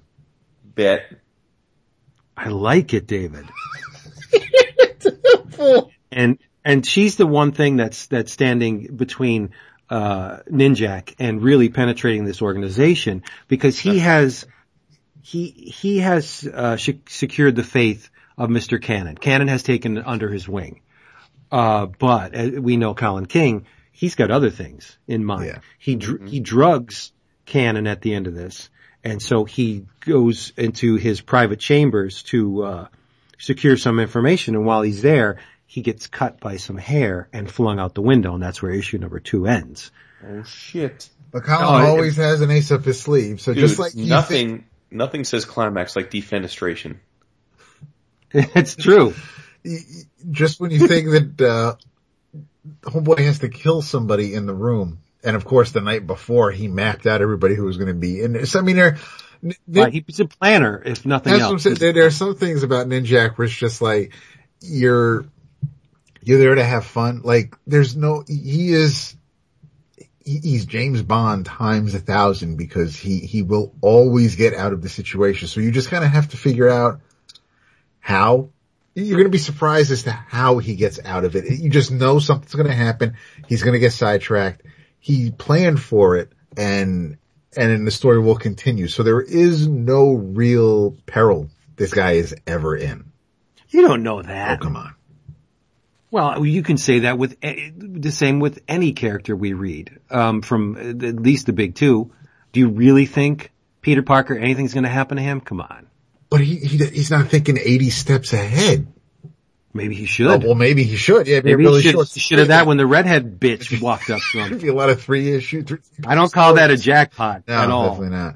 It's, uh, It's but, lemons. but no, the, um, the, the Clay Mann art is, is pretty slamming on the, um, on the main story and, and the, uh, and the Gwice art on the, on the backups too, which is very, they're very, um, they, they are very different, uh, stylistically, but, but they, they do complement each other because they're meant to give you different, different feelings. And, and I appreciate Right. that. It's not like the backup story is somehow tied into the middle of the main story and they, and they look so different that you are taken out of it. It's, um, it, it's more of a, of a flashback type tale. yeah. And speaking of flashbacks, Jason, uh, Mr. Kindt, I think you were talking about Milestone. no, inserts, um, like a children's book within this issue. Like there's a flashback Oh yeah. uh, of Colin as a youngster. What's up with the butler? and- well, What he's got a bit of, he's got a bit of a Batman. Um, yeah, there's a lot. five- There's Batman, Daredevil, there's everything. And Yeah. Colin's parents were killed, or they died while he was very young. So he was raised by his, his butler, but it's not Alfred. I mean, this guy friggin' hates him and, and is, is doing e- everything he can to, to keep the kid down, so to, so to speak. The, the old iron, like he smashes the kid, young Colin's face into a, a, a dish. It's super tough. What butler does that? That blows. It does. But Mr. Kindt uh, puts a, a kid's book, like Colin's reading a kid's book, and the uh, Oh, the it's a mystery because they they poisoned the uh a character in the children's book. Right. So the narrative of the children's book parallels the narrative going on in the in the the, the main But story. Colin has a Nice. shitty poker face. yeah, and it's uh, one color, black and white art, which is one color, uh, and it, it looks just like something out of highlights for children. yeah. Really, really well done. As Uh, I got opposed to highlights for, for adults. right. well. That's the name They of it. Highlights they, for they aren't children. very good. So Some highlights are good. another one's for adults. I read the shit out of Ah. some highlights when I was younger. Yeah, I mean, well, we I think we all did, right? That's a local to me, relative. Oh yeah? Yeah, it's about forty-five minutes away. Oh, that's cool. Yeah, I knew a guy who worked for them. But anyway, last one, X-O Manowar. Damn, dude. It's all you, bro. I was joking when I was making fun of the Valiant hour this week, but I guess I Ah, wasn't. no, you- No, are you, so David, you didn't read the Dead Hand? I did not read the Dead Hand. Oh man, it's awesome. It's it's it's the big story of the the Valiant universe. Um, it it kind of The hinges first movie of the Valiant Universe movie world uh, settings. which is smart. You should do X-O first. Mm, Well, not Well, they there did. you go. Well, they, M- make it big. Go go, uh, you know, and then Isn't it fine the, tune. the John Wick uh, director is attached to it, right? That's a good thing. I heard a lot of, of Oh my god, for was it. John good. Wick was so freaking good. I'm In looking spite forward of to the the, second, the in spite of the animal cruelty, it was so Yes. good. Here's hoping. Here's hoping in the second movie he doesn't get a cat.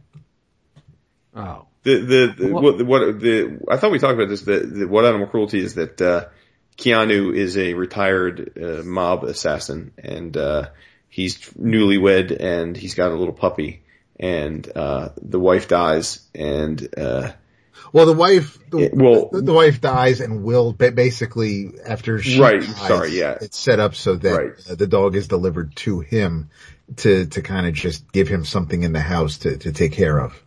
yeah, and then some Russian punk mobsters Theon the puppy, which essentially since essentially is the catalyst to send him on the most epic of movie killing sprees Yeah. since uh, the John Woo Korean films. It, it's it's absolutely epic destruction, basically because they killed his puppy. So hey, we could imagine Mr. Price doing the same thing. well, that's one of the fascinating things about John Wick is I saw it and I knew David had liked it, and then I saw it, and then I my first reaction was to be like, dude, you shouldn't watch this movie, forgetting that he had seen it and said, dude, you got to watch this movie. And then when he's like, bro, remember I told you it was great, and I'm like. Wait a minute. How did you possibly get, And how did you not turn this movie off after that scene? Well, see, that's the thing. Renee and I both watched it from the beginning. And when the dog showed up and then the, the Russians came in the house, she's like, all right. I'm done. So, so she left the room and I finished it the next day. And, um, and then I sent a text to my brother. I'm like, dude, you told me to watch this movie and you forgot what happened at the beginning. He's like, yeah, but that's really the only bad thing. I'm like, bro, do you, what the fuck? So, but no, I mean, it was, it, it, it, uh, it all works out and, and it, it's, it, it happens off screen. I mean, yes, you know what happens, but it's not like they show what happens to the dog. But yes, the, something happens to the dog and, and John Wick is, yeah, that's, I mean, yeah, they're, they're- it's all imagination. If they had showed it, it would probably be lessened, but it was, it, and so you know what happens and, and that's when he decides to, um, take matters into his own hands and, and does what he does. But it, it's, yeah, so it's, it is one of those things where I let the story take over and, and I didn't, and, and I knew he was getting his revenge because of it. So it's not like he was like, oh, I lost my dog and he just shrugged and, and went about his business. So it, it, it worked out. Well, they're making a sequel, Yes, they so are. it's it's pretty fair to us. It's pretty fair to assume that Mr. Wick may get another pet in between. So, uh, XO number thirty-five. Yes. It's the second part in the Dead Hand storyline. You remember the armor hunters? Basically what they were doing were they're scouring the the the universe for all instances of the Shanhara armor. That's what X-O wears, right? Um, you should read that, but I'm not to. It, it, it, did not end well for the armor hunters, but they had a failsafe in play. Um, all these um, automations are now picking up the the reins uh, of the armor hunters, and they're they're trying to just eliminate any instance of the Shanhara armor. And uh, XO, as brash and as Eric Aric is, he tries to take them on himself. And uh, in the midst of it, they pretty much raise the uh, the home world of the Vine. Loam. It's it's it's pretty bad. But X-O gets his head handed to him. Gets his ass kicked. He can't handle it. Where's it going to go from here? I don't know, but I think you should read it. There, it's it in a in a lot of ways. It's a pretty similar situation to what is what was happening in uh, Secret Wars number one, in the fact that their whole their entire world is being destroyed, and what few um, people are left just get on board these lifeboats and and make uh, you know take to the skies. Uh, so the the Vine has now been, which were major players in the in the Valiant universe, have now been reduced to the sum total of the survivors on board these uh, these lifeboats. So that, that's pretty cool. But uh, there's a there's a little um, they try to insert some humanity into the Vine uh, a husband and child and wife get separated and who makes it to the lifeboat, who doesn't, you're to have to read it to find out. But, uh, they're really, uh, I think Valiant is, uh, staking a huge claim with this dead hand because, um, it's the only Valiant book that has a cover over a cover. There's a half cover, black and white over the front, all full color, and it's very striking it, immediately jumps out at you from the stands. But this is big doings. And where it's going to go from here, I don't know. I don't know if, if, uh, X-O is going to seek help from other corners of the Valiant universe. We'll see. But, uh, he has just realized that he cannot do it alone. Oh. So, it, I think X-O is a great book written by Robert Venditti, uh, Diego Bernard, uh, Ryan Winn, and Brian Reber on art. Great stuff. Basically, if your Valiant book is written by Lemire or Kindt, it's written by Venditti. True. Uh, but, and my, this is my plea. I, you can tell I'm totally invested in Valiant. I, I, think they're doing a phenomenal job. And I, I would, uh, urge those of you who are seeking something outside the norm to read, check out Valiant. Uh, you, it's not too far in. I think X-O was the first title and it's now on issue 35. So you don't have to Well, there are plenty of others though too. I mean, Imperium started recently. They're only up to like issue right. four. You have Bloodshot Reborn, number one. Woo. Uh, you have Divinity. Um, Divinity, which is, which is a mini, which is, it's only a few issues. You have the Valiant, which is a few issues and that kind of, Archer and Armstrong is, is constantly coming out with a new number one. So I mean, there are, there are books to, to try and, and you know, when you have, you mean Quantum and Woody? Quantum and right. Woody, yes, Archer and Armstrong, right, yes. Quantum and Woody right. is, is the one with the, with the multiple, um, the various, um, but the delinquents it was really good with, with both. Yes. But, um, yeah. no, I mean, if, if, if your big two publishers are in the middle of, of some big events that you don't want to, uh, mess around with, then, then absolutely give Divine, give Divine Books a shot. Yes. And the Book of Death is, is a fairly big event, but they're, they're pacing it very nicely. I think there's only two books per month that will tie into the the Book of Death.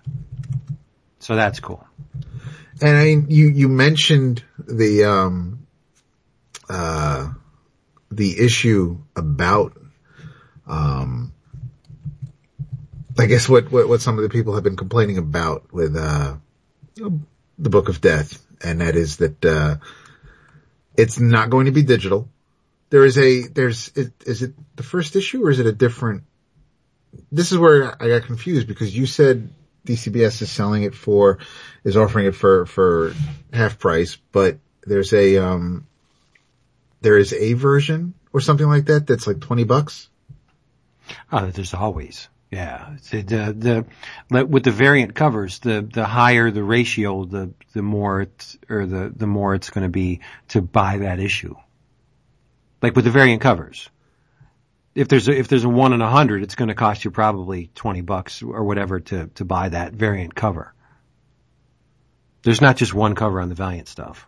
Right, no, but I thought that there was one version of it that isn't going to be digital. It's only going to be, it's, it's a standard size comic, but it's like, it's like 19.99 or 24.99 and it's, it's only going to be available, um, never going to be reprinted. And, Hmm. and that is where I heard that, uh, that was getting people, um, that's what was getting panties in a bunch because they're, they're Wow, just- I, I haven't read that. Send me that link later. Okay. Yeah, I'll see if I can find it. it. It's, I wasn't sure it was like a handbook or if it was a, um, Is it at least hardcover? it's a, uh, oh, I think it's the thing written by Van Lente. It's the Legends of the Geomancer. Ooh, It's an, it's an incentive, uh, for retailers. Apparently, yeah, it's, it's a standard 32 page or 24, 24 page comic. Uh, Fred Van Lente, art by, uh, Juan Jose Ryp. This says, um, retailer pricing, so whatever they want to charge for it, but it's not going to be, uh, a special retailer incentive limited series. All four issues of Book of Death Legends of the Geomancer will be printed in limited quantities and will only be made available to retailers who qualify based on their orders for books, Book of Death numbers one through four. Fans interested in obtaining the special incentive limited series should contact their local comics retailer. So no digital, oh man, only available for retailers, limited quantities, and, uh, and that's where some of the brouhaha was coming from. Well, I gotta get my hands on Good that. Good luck. Well, we'll see. But um, I'm going to do a little. I'm sure someone has done this. I'm going to check before I actually do it. But I'm going to do a list of all of the geomancers. There's a shit ton of geomancers just in Eternal Warrior alone. So Well, yeah. that's my that- that's well, my that's my project. that's the protector. Yeah. Well, yeah, I mean, not so doing a shitty much the original. But, uh, Right. No, you're talking present Valiant. I was talking like uh vintage Valiant. He's he's essentially the protector, but he doesn't really know it. oh, the- Not the- not as much as he knows it now. Yeah. The, um, All right. Let's do something else before people be J, J we want to get Jason We're back 11 o'clock Valiant? You get you got to get closer to your microphone, young man. Oh shit. Right at you, baby. Oh, Well, shit. we we can barely hear you. Really? Yep. It's gotta be internet, dude. Or your volume. Dude, I'm Wow. right here. I haven't touched it. right here. I'm literally standing right here. See, it gets all salty whenever I just suggest things. I am Jesus. away. All right. Send us a postcard. Well, dude, I mean, again, I haven't done anything different than from the start of the show. You dick. David, what else do you have? You know what? I, real quick, because I made a mention, I, I mentioned this to you guys on, on Messenger because we had a good laugh about it and it, it, it, it's in regards to like feedback, which I meant to talk about at the end of the show when we go through the whole list on how you can reach us and iTunes reviews and shit like that. But I, I found it amusing that, um, the most entertaining feedback I think we had from last week or the, um, the comments from people praising Jason for his honestly critical review of Age of Ultron. And, and I was amused because the, the if, if he were to be honestly critical about a DC movie, th- there would be screams of him being a, um, True. Marvel loyalist and, and his bias would be showing yet, even though he watches Arrow and, and Gotham, but it, it's, it's, it- well, shush, but it's just, it's, I, I'm, I'm amused by the, um, by, by, by that type of, uh, you know, attaboys and, and it was, uh, I mean, I appreciate feedback, but it, it's, it's n- interesting to see, uh, to see where things play out. Cause I mean, we've, we've talked about Man of Steel and, and somewhat of, for, for, about the teaser for, for the upcoming movie, but, um, you know, hey, he, he, uh, he, he said the right things to, to the right people, about Age of Ultron, and that's what made the world go around last week. Right. Well, look, I But think you- the, the strange thing is that is when you the the funny thing about all that to me is that we each have our moments where the same listeners will think that we're crazy or biased, and then the next week they'll totally agree with us. Right? It's like it's like, Oh, yeah. like like like it's never it's not consistent. It's not like there's groups that consistently think I'm out of my mind or you're out of your mind or Vince is out of his mind. It's just that Whichever way the wind blows. exactly and. uh Look, man, opinions are like assholes. Everybody has them. And that everybody Uh, does. I'm humbled that people care about our opinions, frankly. So, um, you know, more power to anybody that wants to give us feedback. But it is, it is funny in the sense that um,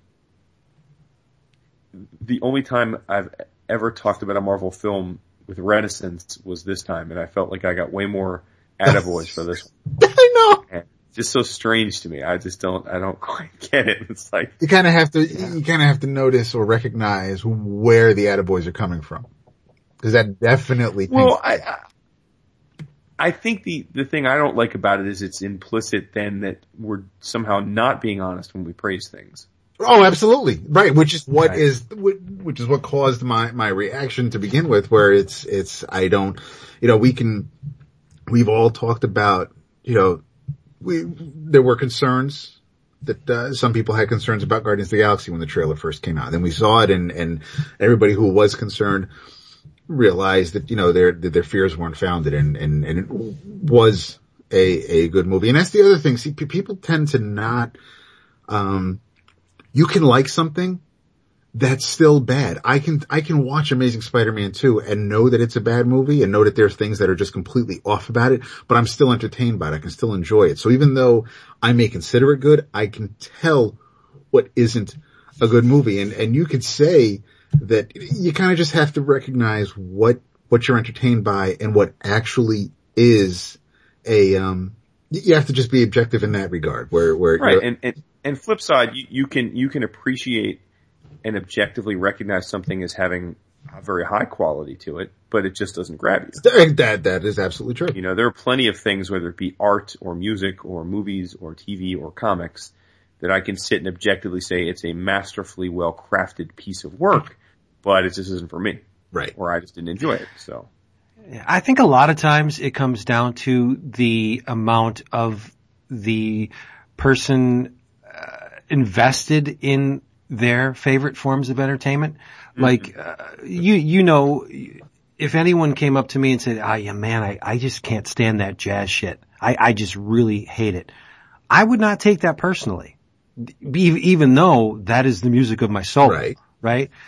Um, but there are some people that if you, you, you, um, do not, uh, if you critique a DC book too stringently, they take it personally. Yes. And I really don't understand that. You had nothing, you've invested nothing in the making of this book. You enjoy it. That's great.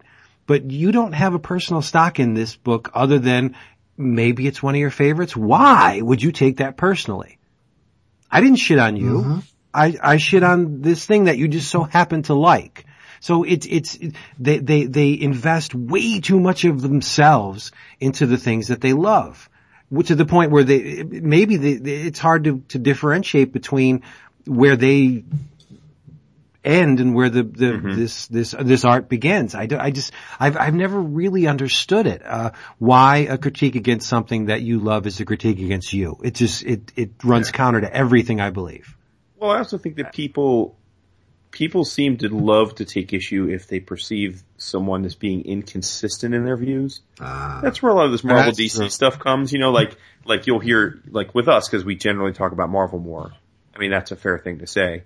You'll hear people say, "Oh, you know, but you you should own DC," or "Oh, you know," and and plenty of shows I listen to are DC centric, and you'll hear people or listeners say, "Oh, you never have anything good to say about Marvel," and I I think people confuse the idea of consistency with critique. Um, you know, none of us put ourselves out to be. I mean, I'm not.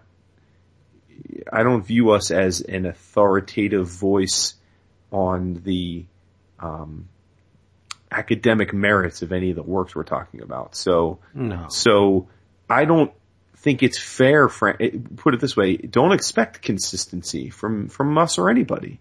I, I don't. I, we, we are robots. fans. I, I there, right. there are going to be things that uh, that are are subliminally biased towards or against, and there are going to be things I'm overtly biased or or or, or, or preferred. I mean, look, with the Marvel DC thing, I I still read. Mo- in fact, most of the DC stuff I've read lately, I've really enjoyed, including the you know the Harley Quinn book that I've talked about. Yep. I, it, so uh, you know, Lemire's Green Arrow. Uh, I mean, there's pretty much most of the things I've, I've read of late I've enjoyed. But my bias is that I'm a lifelong Marvel zombie. So when push comes to shove, I am going to enjoy a mediocre Marvel book personally much more likely than I'm going to enjoy a run of the mill DC book. And as a result of that, I am also going to more consistently read and therefore have to talk about a a average Marvel book that that many people may consider average, whereas you won't hear me talk as much about average quote unquote DC books because I will stop reading them. Not because they're objectively worse books, but because I don't have a the threshold with which I I will keep reading a DC book is much higher than the threshold with which I will stick with a Marvel book. It's not fair. It's biased. It is biased. And there are plenty of people that we know that are biased towards DC in the same way. It's not wrong just acknowledge your biases. I, am not, again, it's sure. not an, it's not an objective thing. I'm not saying Marvel is definitively better than DC. I'm saying that if I only have so many books to read, I'm going to generally give Marvel more of a leash than DC. It's just who I am. It's, again, it's not good or bad or it's just me. And you guys, and I think collectively, you know, especially in the last year or two, we have all leaned more towards giving Marvel a longer leash than DC. Doesn't make it right, doesn't make it wrong, doesn't mean we're biased, doesn't mean we are out to get DC. It just means that we talk about what we read. I read, no, it, it, I read five times as much Marvel stuff. Uh, yeah, it's as simple as that. I just, I, and, and in two years that, that balance of power may switch. I mean, if, if the post battle world stuff is dramatically different and I, may not, I may need to take a break from a lot of it, and that may pull me into some more DC stuff. I, I it, it's a cyclical thing, but um, I just think people, and and I'm I'm sure we're all guilty of this too, in, in with other people that we read or listen to. I think this notion of um, consistency is a flawed expectation when you're talking about podcasts or blogs, uh, unless they purport to be objective. But I don't think we ever purport to be 100% objective. We have biases no. and personal preferences. It's as simple as that. Yeah. Right. Well, you know, as speaking as the most consistent of the three. Woo! I, if there's one, I have one goal in, in all of this, and that's to just be honest. I've been, I've been called crazy, uh, you know, whatever. But when I find fault in DC books, you won't hear me talk about it because I don't think it's worth bringing to the table. If I, you know I'm not reading them. If if you pay attention, you know I'm not reading any DC, and I have no desire to read any DC. Based on what I've read recently, uh, and that we're talking about a year, complete honesty, it didn't do anything for me. So I will not waste my time. I don't care if this the new stuff is good. There's right. way too much out and there to consume my time. And as far as the new stuff, the, the post Flashpoint New 52 stuff, and, and I, I, it, it's no secret. Crisis on Infinite Earths is one of my favorite stories ever. I, I am a huge Silver Age and Bronze Age DC fan. Um, everything before Flashpoint, um, I was kind of clued in on, keyed in on, what have you. Um, the new 52 stuff kind of really not for me. I've, and we all read the first issues when they first launched and, and, and, you know, we stuck with OMAC through the eight issues and, and we stuck with, uh, with Deathstroke and Hawk and Dove and, and Vince Red Hawkman and, and there were just things that Hell were, yeah. that, that, that, we did enjoy that, that didn't last, but. And Batman, of course. And, and Batman and, and I, and I right. read the recent, um, Endgame, which, which we, we haven't talked about too much since it, it wrapped up, but, um, you know, that, that was a, a really it, it was in, it was good. I, I, I did enjoy it and, and the whole thing with the Joker and whether or not he's been around like for, for, for decades and centuries. It, the Batman story was I- good. Yeah, no, it's, it's, cause that Gordon found photographs with him like from back in the day in Arkham and stuff. So he may be older than, than, than, than he appears to be. It, it was, it was a neat story that, that, that Johns was telling. And of course Capullo kicked ass art wise. And means I- Snyder. I'm sorry, yes, Snyder, thank you. Um, cause I have Justice League 40 open, so I have, I have Johns on the mind. And, and with Justice League 40, they, um, it's, it's a, uh, it's a, thank you. It was a, uh, it kind of, it didn't erase New 52 or, or wash the taste out of what I haven't enjoyed since Flashpoint out of my mouth, but with, with, with this issue, um, they're basically telling you that everything has happened. Like Flashpoint didn't wipe away the post-crisis universe or, or Zero Hour didn't wipe away, you know, Final Night or anything that came before it. There were, everything happened. And, uh, there are a ton of people working art-wise on this, on, on this, um, on this issue. It's, it's written by Geoff Johns, but you have Kevin Maguire kicking the issue off. You have an awesome double page Crisis on Infinite Earths era spread by uh, Phil Jimenez, which he just went over. I mean, it's, it's, it's the image of, um, Spectre versus the Anti-Monitor, Vince, with every hero from Crisis on Infinite Earths all uh, converging onto awesome. them. Um. You have uh, a double page spread with three panels, one by Dan Jurgens, which is uh, Zero Hour, one by Jerry Ordway, which is I think kind of like Infinite um, Infinite Crisis, and Scott Kolins, which of course is is, is the Flashpoint era. Um, Jason Fabok takes over for a double page spread with the post, uh, the new 52 world, and then the rest of the issue is, uh, by Jim Lee and Scott Williams. And it's basically just Metron telling this story. Uh, it starts off with, um, you're, you're reminded of what happened recently with Justice League with the whole Amazo virus thing happening. Uh, and it's a pretty sad story, but you're also reminded of the, um, that, that Scott Free is kind of a bitch because it's a, Metron is telling you the story of when he went to Darkseid and said, we can end this war. And Darkseid said, I'm not going to end, I, the war won't be over for me until everybody bows before me, including you. And Metron, instead of saying that's never going to happen, he says, well, if I get Highfather to stop warring against you, that would stop the war. And it's when Highfather and Darkseid both gave up one of their sons to the other side and, uh, Orion was given to Highfather to be raised and Scott Free was sent over to Darkseid and of course Scott Free He's crying Um, like a little bitch. he really is, who of course becomes Mr. Miracle. He, um, he, uh, it, it, it, we gloss over what happens to him basically, but it, it's, you know, he was put into the pits and, and, and, um, Granny Goodness is kind of, you know, running things and, and he's, his life was not wine and roses, whereas, uh, Orion kind of had the better end of the deal. But we, uh, what was really interesting is when Metron shows up to, uh, to go talk to, uh, the anti-monitor and I don't know if this was actually said before, like maybe post Sinestro Corps War or, or during, um, uh, Darkest Night, but, uh, or I'm sorry, Blackest Night, but Anti-Monitor's name is Mobius. And that's the name of the chair Yeah, that crazy, right? Metron sits on.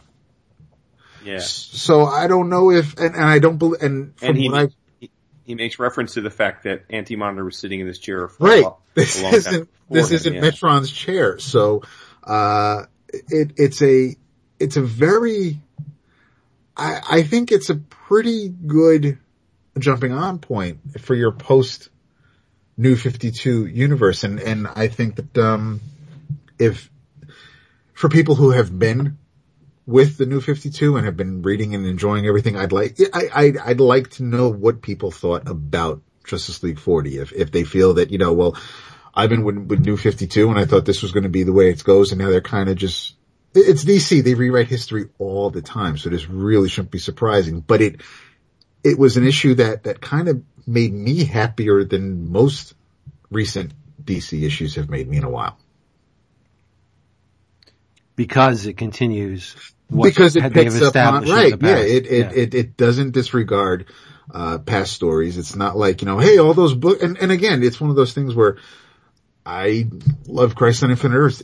Crisis didn't go away just because they don't reference it or they've moved beyond that now. It's just it's still a story that exists. You can still read it. They just it's not before this issue, it just wasn't something that was known or, or that they referred to. But now, yeah, they, they, admit it. And, and it's, uh, so I mean, I, I appreciate that not just because it makes what I've read growing up, um, part of this whole thing, but it, it, it kind of connects me to it again. And, and that's, that's what I appreciate. Not, not, not that, oh, what I read mattered, just that, you know, I, I get that reference and, and I, that's the part that, uh, that's the whole continuity thing of, of, of comics that I, I really dig. I, I, I'm a continuity fan. I, I love the standalone stories. I love reading Aw. things like, hey, a little bit. I, you know, I, I enjoy my, my, you know, things like, like Nexus or, or things that just don't fit into anything else like Mage or Grendel or Zot. But, you know, when, when it comes to things that have happened spanning decades, I, I like knowing that, you know, what I read before actually ties into other things or, or matters, basically. It's true. I mean, I, I read it uh, after David mentioned that he was going to read it, and I have not read a Justice League comic in a long time. Um, but uh, just echoing a little bit about what you said, I, I certainly didn't feel lost because it does tread on familiar territory. Um, it really has nothing to do with the Justice League. I mean, as far as Not at all. No, I mean, I, I don't even think there's a character in there from the Justice League. Um, well, at least the core Justice League. Um, but uh, it was pretty cool. I, I'm not quite clear as to why uh, Anti Monitor and Darkseid are going to square off, like exactly what the significance of that is. But but uh, but either way, they're two badasses, and uh, um, I I you know I'm I'm not I'm not. I mean, maybe you know because you've been reading Justice League. Like, wh- why does Anti Monitor feel the need to get rid of the new gods? Like, Oh, I have no idea. No, I, I don't know anything about that. And, and that's the he says, is- you know, we're going to usher in the era of the. He says we're the, the end. This is the. We're, we're ending the new gods and we're going to usher in the era of the anti gods. And I'm like, oh yeah, well, yeah, I think I- that's you're throwing the gauntlet down. I'm not quite sure what the anti gods are though, but that's cool. Um, And he's telling but us no, I, I dug up the different art. Yeah, it's true. I dug up the different art, and uh, it definitely. I'm glad to hear you say what you said because I I don't have as long a history with D, with DC, so I didn't know if Mobius was a was a well established as the Anti Monitor's identity. I, I was the first time I had heard it, so I was Yeah. sitting there thinking like, oh, is this new news? So I'm glad to hear that it seems like it was. But uh, yeah, no, it was it was cool. I'm definitely intrigued for sure. and it does, which I haven't read, but it, this issue does, it, it, to be continued in the DC's free comic book day offering, which was the, um, Divergence, which I haven't yeah, I have read, it. so. I don't, haven't oh, okay, it. alright. I haven't read it though. So I'm curious to see where it, uh, where it goes from here. And I don't know if that means that then Justice League 41 continues that or if Divergence picks up after Convergence. I don't, there's just so many, I don't know where, where DC is going really. So it's just, uh, but you know, you, you bring up Crisis or, you know, some of the other events or you mention the characters that I'm familiar with before the new 52, then, you know, you, you kind of, you pique my interest a little bit. Mm-hmm. Mm-hmm. Speaking of piquing your interest, have you guys finally gotten off your asses and watched the rest of Daredevil? Oh my god! My, my, Seriously. My wife was ready to watch it a second time waiting for you to see it. To finish it. I don't know what y'all are talking about. I'm, I've seen it. I've watched the whole thing. You're full of crap. Welcome to April, bro. And You're really. Yeah, I said that on the PM did, he crickets. did. He didn't say anything because he knows Because that he he knows Well, I'm right. regard, Yeah. regardless, regardless, listen, let's not cast aspersions, alright? I'm not, Let's not point fingers. um, I don't, that doesn't help anybody, but, but, uh, I will say that, um, as of today, every one of us has watched it. Yes. Thank you. And it was incredible. Yes, it was. It just, Did you have anything that you didn't like about it? yes. Well, no, okay. Yes, there were things that I didn't like, like the deaths of a few people, but as far as like how it was presented or, um, nitpicking costume choices or the way people acted, I, I- I don't really have a problem with anything that they did within the 13 episodes to move the story along. Um, you know, I'm, I'm, I'm a little butthurt over, over a character or two dying. Um, but I, that is offset by the seeds that they planted with not just with a future season, but with the, re- with the upcoming other series like Luke Cage, like Iron Fist, like the Defenders and, um, Mm. you know, they, they, they don't shy away from, um, tying it into the Marvel Cinematic Universe. We, we, re- we know the Battle of New York happened. We know there was a terror in, in, uh, there was Harlem Terror, which ties back to, to the Norton Incredible Hulk movie. Um, so we're not, we're not shying away from that. And, and I appreciate that, but it's also its own thing. And what I, um, and now you can finally listen to that episode of Sidebar, Jason, where, I uh, listened to it this morning. How was it? It was entertaining as hell. I'm glad I finally saw the show so I could listen to it. Excellent. Uh, I, I think that, um, that there were, uh, I think everything worked out. I, I didn't feel like there was really any filler. There, there, really weren't any moments where I was like, well, they're just looking to pad out 13 episodes. I, I think everything happened as it happened. And, uh, and I think it just, I mean, even, uh, everything had consequence, whether it was a fight scene and, and someone getting weakened during a fight or it was, um, you know, Claire, aka Night Nurse, you know, I mean, she, or her coming back to, to save Matt and their relationship. I mean, they're just, uh, Foggy finding out, uh, everything just, it, it really kind of just all worked for me. I, I don't, aside from it being over, I don't really have any complaints about what we were presented with. Mm-hmm. Same here. Yeah. Um, now, the one thing, uh, were we to assume that, um, Wesley was the arranger?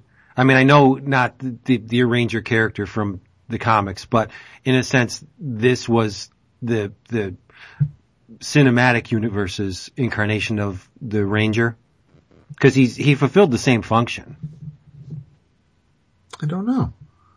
See, he was the one who I was telling you guys I was I was hoping who before I knew what what his fate was that uh Right. that he could end up being the Rose. I, I thought that would have been Right. a nice touch. Uh but it, it's you know I if if anything if I had a complaint and, and I mentioned this before is that is that Ben didn't work for the Daily Bugle, but it's not like the Daily it's not like the the New York Cracked me up Bulletin. that that bothered you.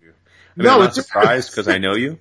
Like I know you, but but uh, like I, it, it cracks me up that that that sticks in your craw. Like I mean, I know why it can't, but it, but, but it's not like the bulletin is never, New York Bulletin, I mean, it was recently in, uh, in an issue of, of, um, All New Captain America when, when, uh, Sam was buying coffee and he was listening to some father talked to his son about how Sam isn't his Captain America. He was reading the bulletin. So it's not like this newspaper doesn't exist in the Marvel universe, but yeah, I mean, it's just, uh, the, the comic fan in me would have liked to have known it, uh, but at least, at least, but, but Ben is, you know, Ben, Ben's a Daredevil supporting character more than a, a, Spidey character, I'd say. So it's, it, it's fun. I love that he was in, that we got to see Ben Urich. I, I thought that was fantastic and, and that the, he uh, was a great actor. Too. he was And Yeah, that- so phenomenal. Yeah. To uh, quote the name of a great zine, Ben is dead. And that, that was one of the biggest oh shit moments. That was. That, that and, and, uh, Karen plug-in Wesley. I Yes. did not, ex- I, did didn't- not expect that nope, at all. Nope, definitely not. Agreed.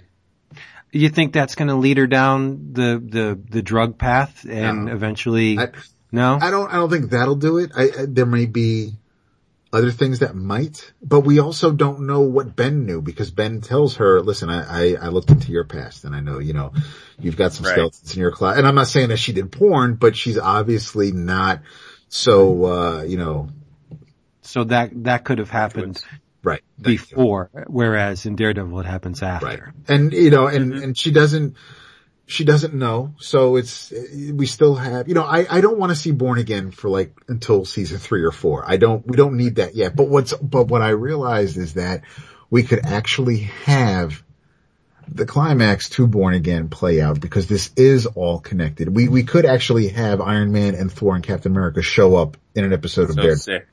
That just makes me so hard.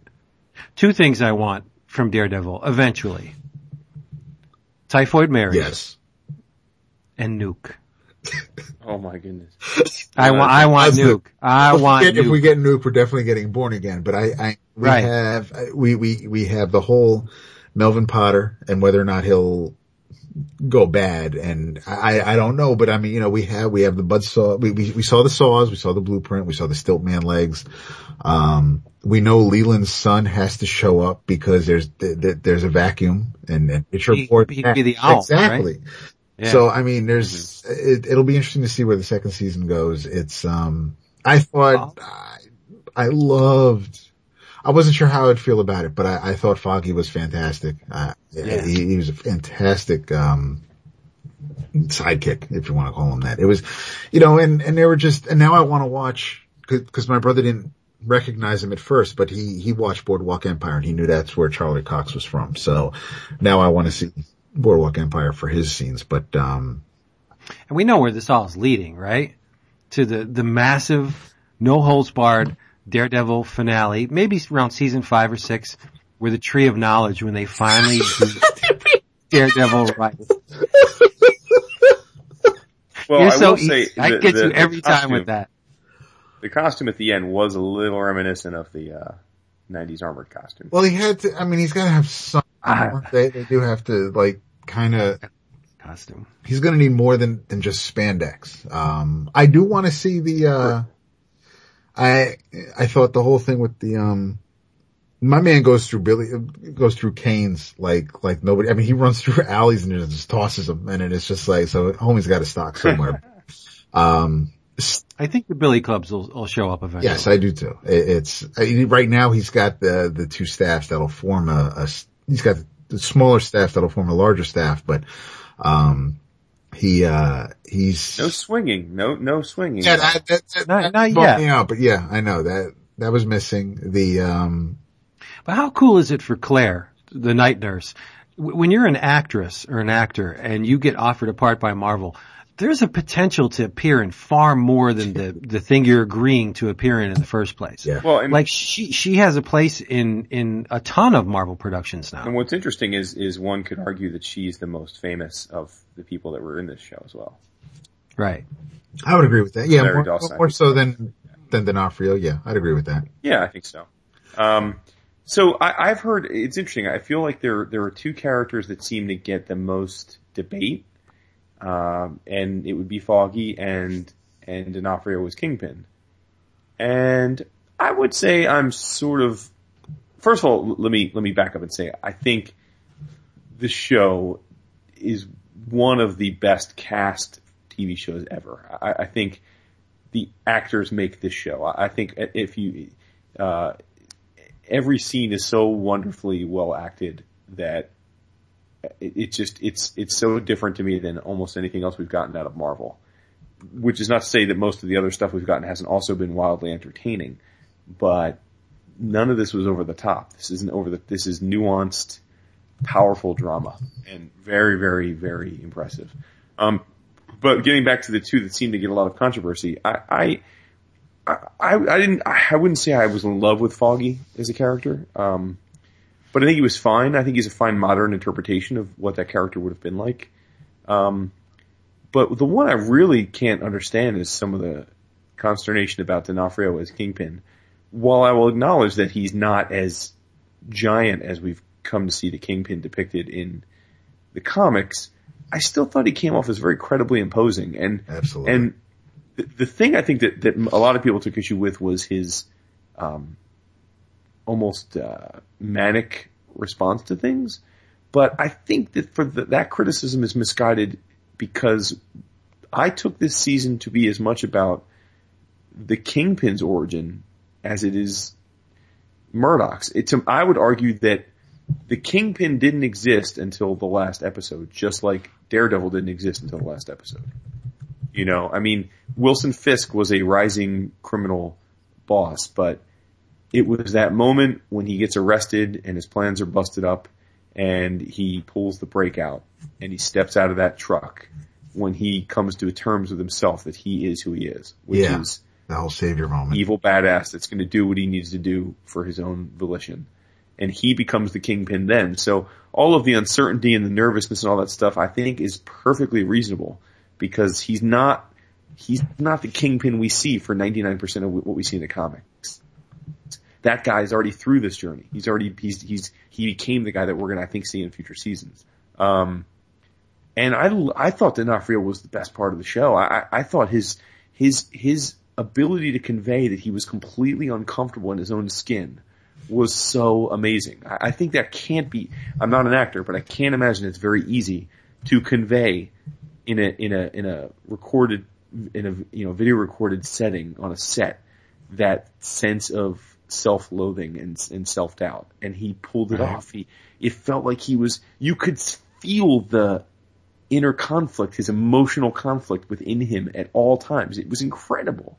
And, you know, D'Onofrio was a well-known method actor that, that, uh, that, um, takes the craft very, very seriously. So, so he certainly had the chops to do it. But I, I thought he was the be- I, I thought he was the best character in the film. I, I mean, not film, the TV show. I thought he was incredible. I, I, I, I, I couldn't have, ima- I can't imagine anyone else playing the role now. That I've No, definitely not. I, I, I, I couldn't look away whenever he was on screen. He, he just, his, to watch his reactions to things or, or how he, his nervousness around Vanessa, his, his, um, his, well, his nervousness around the rest of the crew where he's, he's talking to Gao or Nobu or, or Leland. And it's like, you know, he's still, he, he has power, but he's not quite sure how far to push it or how to flex it. And, and he, he doesn't, it's almost like he's, in a way, he, he reminds me of Hulk at times where it's like, you know, he's gonna, or, or Lenny Smalls where it's like, you know, I'm gonna pet the bunny and, and you just,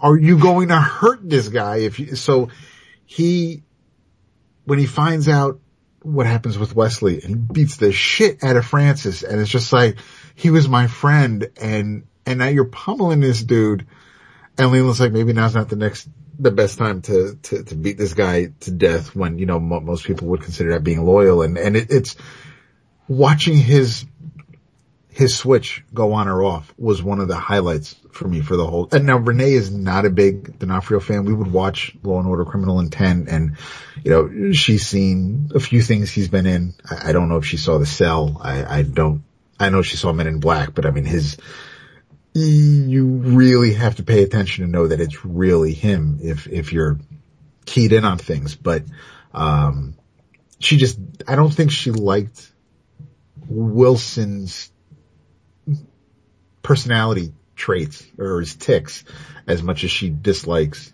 D'Onofrio. So uh, whenever he would show up, I wouldn't get a groan, but it would be like, oh, all right, why can't we see more Matt? And, and it's that kind of thing with her, which is fine, but I, I was glued to the screen whenever Homeboy would show up. I mean, and, and to see his, his, his, how he came to be with, with, with his mother and, and, you know, and what happens with his father and, and with keep kicking him. And it was just, man, the, the shit he went through and it, it- you do feel for this guy. You know, you, you just, if we didn't get that backstory, then you would think that he was just somebody who, who needs to be stopped and, and he is a bad man, but he, he wasn't born bad. He wasn't, You you feel for him to a point, yes, yes you do. but th- there there's a um, uh, there should be a point where all that woe is me. Oh, like, like, like, you know, at least try like and cuts a Russian's head off with a car door. Yeah. You know, I, I, I, yes, you've had a bad childhood and, and you've, you've taken care of business, but there are, you know, there were a number of paths he could have gone down. Right. Lots of people have had bad childhoods. Yes, Right. yes, yes. So I- I, wouldn't, I wouldn't absolve him of all the, you know, the, the, the, the blame and the wrongdoing in his life because he's, he's just a bad man. Yes. and I think he uses the fact that his dad was a dick to be a dick to other people. Yeah. I, think the thing that really does set the show apart though is, is the, the, the way they play fair with, with, with both logic and physics throughout the film. Like, I keep saying film throughout the, the show. Um, like, like Homeboy, I mean, Daredevil doesn't heal like overnight. You know what I mean? Like he, he, he goes out and he, and he's, and he opens his wounds back up, you know? Um, I mean, uh, uh, Karen has, you know, you see that she was choked out episodes later. I mean, Yeah, she still has marks on her neck. Yeah. You know, uh, like in the in the in the fight scene in the in the hallway where everybody raved about, um, he gets tired. Like he Yep. gets fucking getting. The longer it goes on, the harder it is for him to do this shit, which is real. Like it's how a fight would really be. Um, when the good cop, whose name escapes me, is when they're when Matt and Foggy are talking to him towards the end of the series, and the two corrupt cops come out. You know, they give him the stink eye. Like they fucking or they're suspect of that. Like they're like they're not. They don't just walk past him, ignore him, like they don't know him. Like they they they notice that shit. You know, it's like. Um, all this stuff just is, is little things that I think real people in those situations would, how they would react. And it's so often ignored. And frankly, I mean, look, I, I enjoy Shield.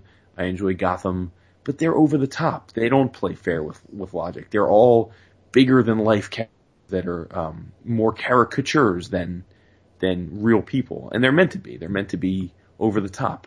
Um, but, but this was not that. This was, meant to be very subtle and, and fairly grounded. I mean, yes, Matt has superpowers in of a sense, but we don't really see a lot of that. I mean, we do a little bit of it when, um, when in the stick episode, which is probably the best episode, I think. Um, and, and we see a little bit of that when he's, um, run parkouring across the rooftops following that one particular car. So you get the sense of it here and there, but, but you know, we don't see the, we don't really see him seeing things the way that we did so often in the comics, right? We don't, you know, we see the one view of him when it's like everything's infrared, but we don't, we don't, we don't see that often. And The world on fire. yeah, I, I just, I think it was just that, that all of that was, was so well thought out and well acted, um, that, uh, and then of course the Easter eggs. I mean, Gao was a badass. I mean, when she takes him out that, with that punch and then he's, she's, they're like, you going back to China? And she's like, somewhere much farther than that. And I'm like, oh shit, I'm like Loon up in this piece, you know? Yeah, they're setting up the Iron Fist already.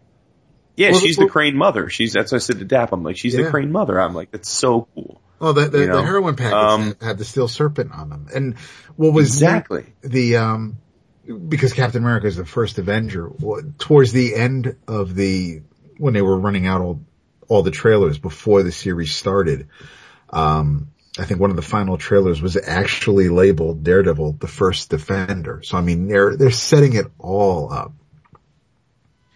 Yeah, and we've got the, you know, we had the Stick episode and then at the end Stick is talking to Stone, which introduces the Chaste, which introduces, implies the hand. So, Well, You know, I don't know. I mean- I, I'm pretty sure Nobu was dressed as one of the hand. That, that looked an awful lot. yeah, like- right. I would assume he was, I mean, he was in a red ninja costume. So why, right, why, I mean, ninja costumes aren't generally red outside Why of waste it? Yeah. hand. Um, but uh, I know there was some debate by some people about who that was that Stick was talking to. There, I don't know why. I mean, he was, it was, it was, he was named Stone in the credits. So Yeah, and it was, it's, was it was pretty much lifted right there. from, from, from Miller's work. And I mean, that's, that's not, Yeah.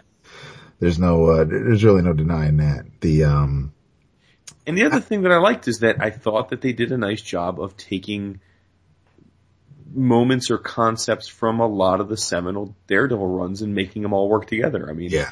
there were definitely, obviously there were definitely lots of Miller stuff in it, but, but there was some Bendis stuff. There was a, there was definitely a little bit of, uh, Brubaker stuff in there. I mean, it was, it was neat. It was, it was well done. I think they really thought it out. And, uh, I, I- I'm, I'm as, for as excited as I am for this series, I am equally excited because this series was so good at what we have in store for all these upcoming series. same here. Yeah. I mean, geez, it was incredible.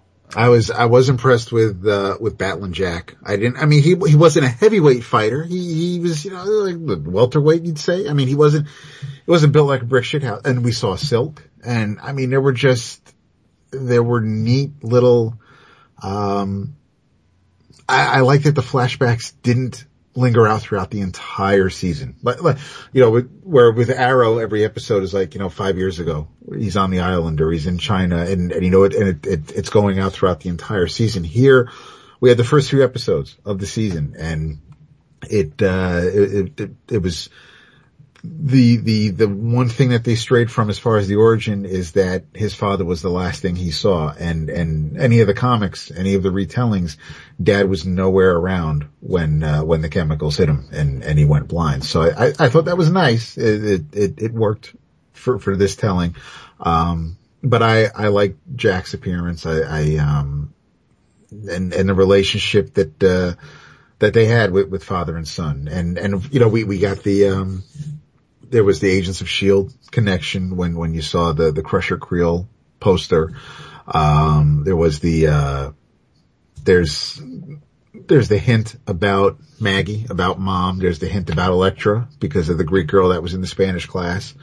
Um, they they they did enough where they didn't hit you over the head. If, if, if you read the comics or from, if you're familiar with the source material, then you got it and you are happy and, and, and you're stoked for what's to come. But if, if you're just watching this or you're a Marvel Cinematic Universe fan and you're watching this, there's, there's stuff that you'll be able to remember when they do introduce other things later on. You'll, you'll be able to recall what happened in this season, but it was, it was extremely well done. The presentation was, was fantastic. I, I, think everybody did a banging job as far as bringing the characters to life and, and telling their story and, and moving it along from, from beginning to end. I mean, it was, it was a pretty solid season. We, we, we got an introduction. We, we have another, you know, we don't, this is, this is the same, what's happening in Hell's Kitchen with, when, when, when Daredevil is running around rooftops.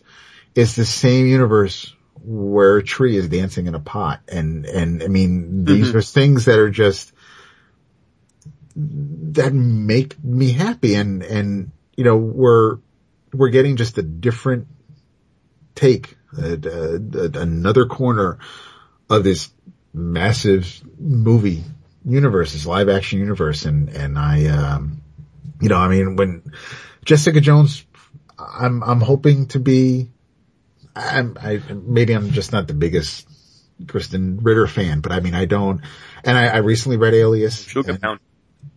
what? She'll get pounded. Oh, absolutely. No doubt. And, and Mike Colter's a good looking dude and, and I'm looking forward to Luke Cage. Really looking forward to Iron Fist. I, I don't know who's going to play him yet. They still haven't cast him, I think, but it's, um, I'm, I'm, I'm really happy with the, uh, with what we've seen so far as far as the, the Netflix series. I'm, I'm excited big time. For real. For real. And you all can get excited as well if you go to Discount Comic Book Service because you will get your favorite books and collectibles far cheaper than you're currently paying. Such as the Chrononauts trade paperback from Image, $4.99, Valiant's Book of Death number one, $1.99, and IDW Godzilla in Hell, number one for $1.99. In your travels, I read something very strange. No way. Yes, this past so weekend. Like you. Shocking. Uh, it's it's from our buddies at Marvel, though it's under the Marvel Max imprint. Uh-uh. Yes, it's uh, written by Chuck Austen, but it's really good. oh, I know. Uh, yeah, yeah, yeah. Illustrated by Kev Walker and let's see who's on inks. Who was one of the high, Kevin Walker was definitely one of the highlights towards the end of Hickman's Avengers run. Oh yeah. Uh, and well, Simon, I would, yeah, he was sandwiched in between some lowlights. That's for yes, sure. yes. Simon Coleby inked it. Um, it's it's called the Eternal. Mm. Oh, and it, yeah, yeah. Yes, it's it's the Eternals, uh, uh, but really um, cherry picking the the the big points of uh, Jack Kirby's creation. The Eternals are entirely beholden to the Celestials. Uh, what the Eternals do is scour the galaxy. They uh, land upon planets and rape them of their natural resources. And while they're there, they jumpstart the evolution of the uh, indigenous peoples, much like our own history where the aliens came down and tweaked our DNA. The Eternals transform the local uh, fauna into the deviants. Um, but it's been forbidden by the Celestials for the Eternals to reproduce. Because they are eternal, uh, and should they ever decide to go against their masters, they could possibly be a real threat if their numbers are large. So what the, what the Celestials have done is they've destroyed all the eternal women. And, uh, no reproduction among the Eternals. But in this, uh, instance, once the Eternals jumpstart the, uh, the Deviants, Ekaden, which is Icarus, but Ekaden uh, feels the need to um, use a device called the Apple to give a, a, a particularly um, attractive female deviant some intelligence. See, just like in the Garden of Eden, the apple, he gave her some knowledge, and uh, she questions a lot of the things that the Celestials have set down. And because she questions it, Ekaden questions it. But this doesn't sit right with Carassus. He's another Eternal, but this dude is bad news all around. He's a sadistic butcher. He will rape, uh, torture, deviants, doesn't think twice about it. He has a voracious sexual appetite. Like that's what the deviants have always been used for, just cum buckets, you know, for the, the Eternals, the Eternals just to have their way with them. But unfortunately, Ekaden falls in love. And that's where the story takes a really cool turn. Um, I thought it was amazing. It's, it's very graphic. It's very explicit. Uh, hence the Max, uh, banner. But, uh, if this is one of the books you've overlooked in the past, and you can get it for a decent price, I'm sure it's not going to cost you much. It's like a five issue, uh, five or six issue limited series. Pick it up. You, you'll be pleasantly surprised. I think it's one of Chuck Austen's, I don't think it's a stretch to say, it's one of Chuck Mm-hmm. Austen's best written pieces, um, Mm-hmm. next to War, next to War Machine. Uh, but no, it's, it's really good. And the art, Kev Walker, oh my God, he's phenomenal. Yes. No paint here. It's all traditional line work and it's amazing. That's awesome. Really great stuff. Sadly, it's not available on uh, Comixology. Oh, it's not. No. I was just I, I did a You search could get for. uh, copies of it for like five bucks from like any of the places that sell remaindered Marvel books, Yes. like like T-Fall and I'm sure Amazon resell. Like it's it's one of those books that's always floating around the bargain bins. If you don't have it by Heroes Dap, we could get you one probably in a Oh, okay. one, one bin dive. Sweet. All right. It's a lot, lot of fun. A lot of nudity, a lot of violence. Yeah, you know what's Vince? It's funny you say this because I, I, I, it for a book that was not really in any kind of continuity and and written by Chuck Austen, I, I will say you're right about it because it does stick with me. I as soon as you mentioned it to us this week that you're reading it, I remembered it completely, and I it's been what ten years? I don't know when it came out, but I haven't read it. Oh, it's been it a while. out. Yeah. Yeah, I will get you the exact It, it had like an Aeon Flux, almost like you know, it's had like a European vibe to it. You know, Like, you know, Uh, I mean? Like, in- exactly. in the way, you know, which was cool. yeah. It came out in 2003. Wow. There you go. Yes. But don't expect Jack Kirby. It, it's Right, the Eternals yeah, yeah. in, in name only, which is, it, it's a nice departure. A real, really well illustrated, uh, vicious departure from the, The, the Eternals. the flip side of the Neil Gaiman miniseries that uh, John Romita Jr. drew. yes. Okay. Yeah, this is not, this is not that. Okay. Yeah. I'm uh I'm gonna pull a page from Jason's book. I'm gonna mention a couple of things real quick. Uh what? First, in your travels, came out today, first issue, Read Injection. Uh, oh, you bastard. okay, I'm just gonna tell them to read it then. It's written by Warren Ellis. It's penciled and inked by Declan Shalvey and, and, and beautifully colored by Jordie Bellaire. I'm just gonna tell people to read it. You can go on about it, bro. I, I No, that's don't, all I was going to tell.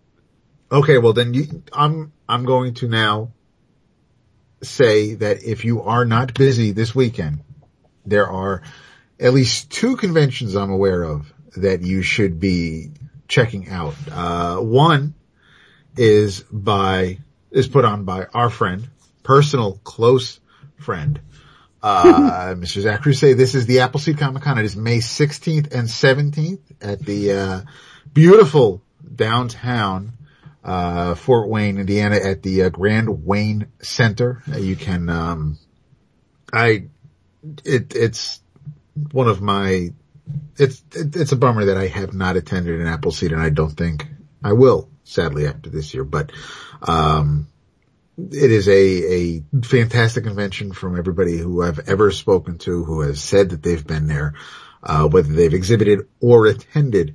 Uh, a great time is had by all. This year you actually have Jaime Hernandez, uh, attend. Basically he is, he, he's the special guest this year and, and, uh, I wish I could go to, although I do know a, uh, was Jaime at Heroes last year, or is it?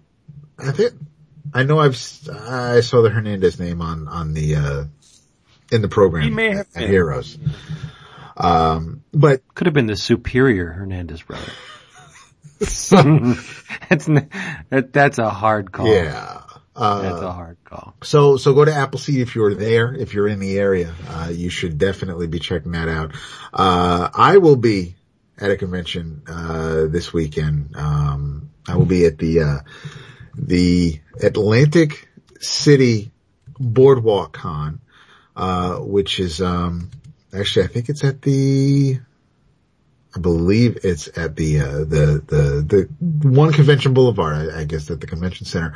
Uh, this actually, the main reason why I'm going, uh, I'll tell you in a second, but the, uh, the tickets are available. $35 for Friday and Saturday, $33 for Sunday, or you can just get a weekend pass for $65. You'll be able to see people like, uh, uh, Stan Lee, Kevin Smith, William Shatner. Um, there's a prop making contest. There's a scavenger hunt, artist alley or creators alley or creators arena.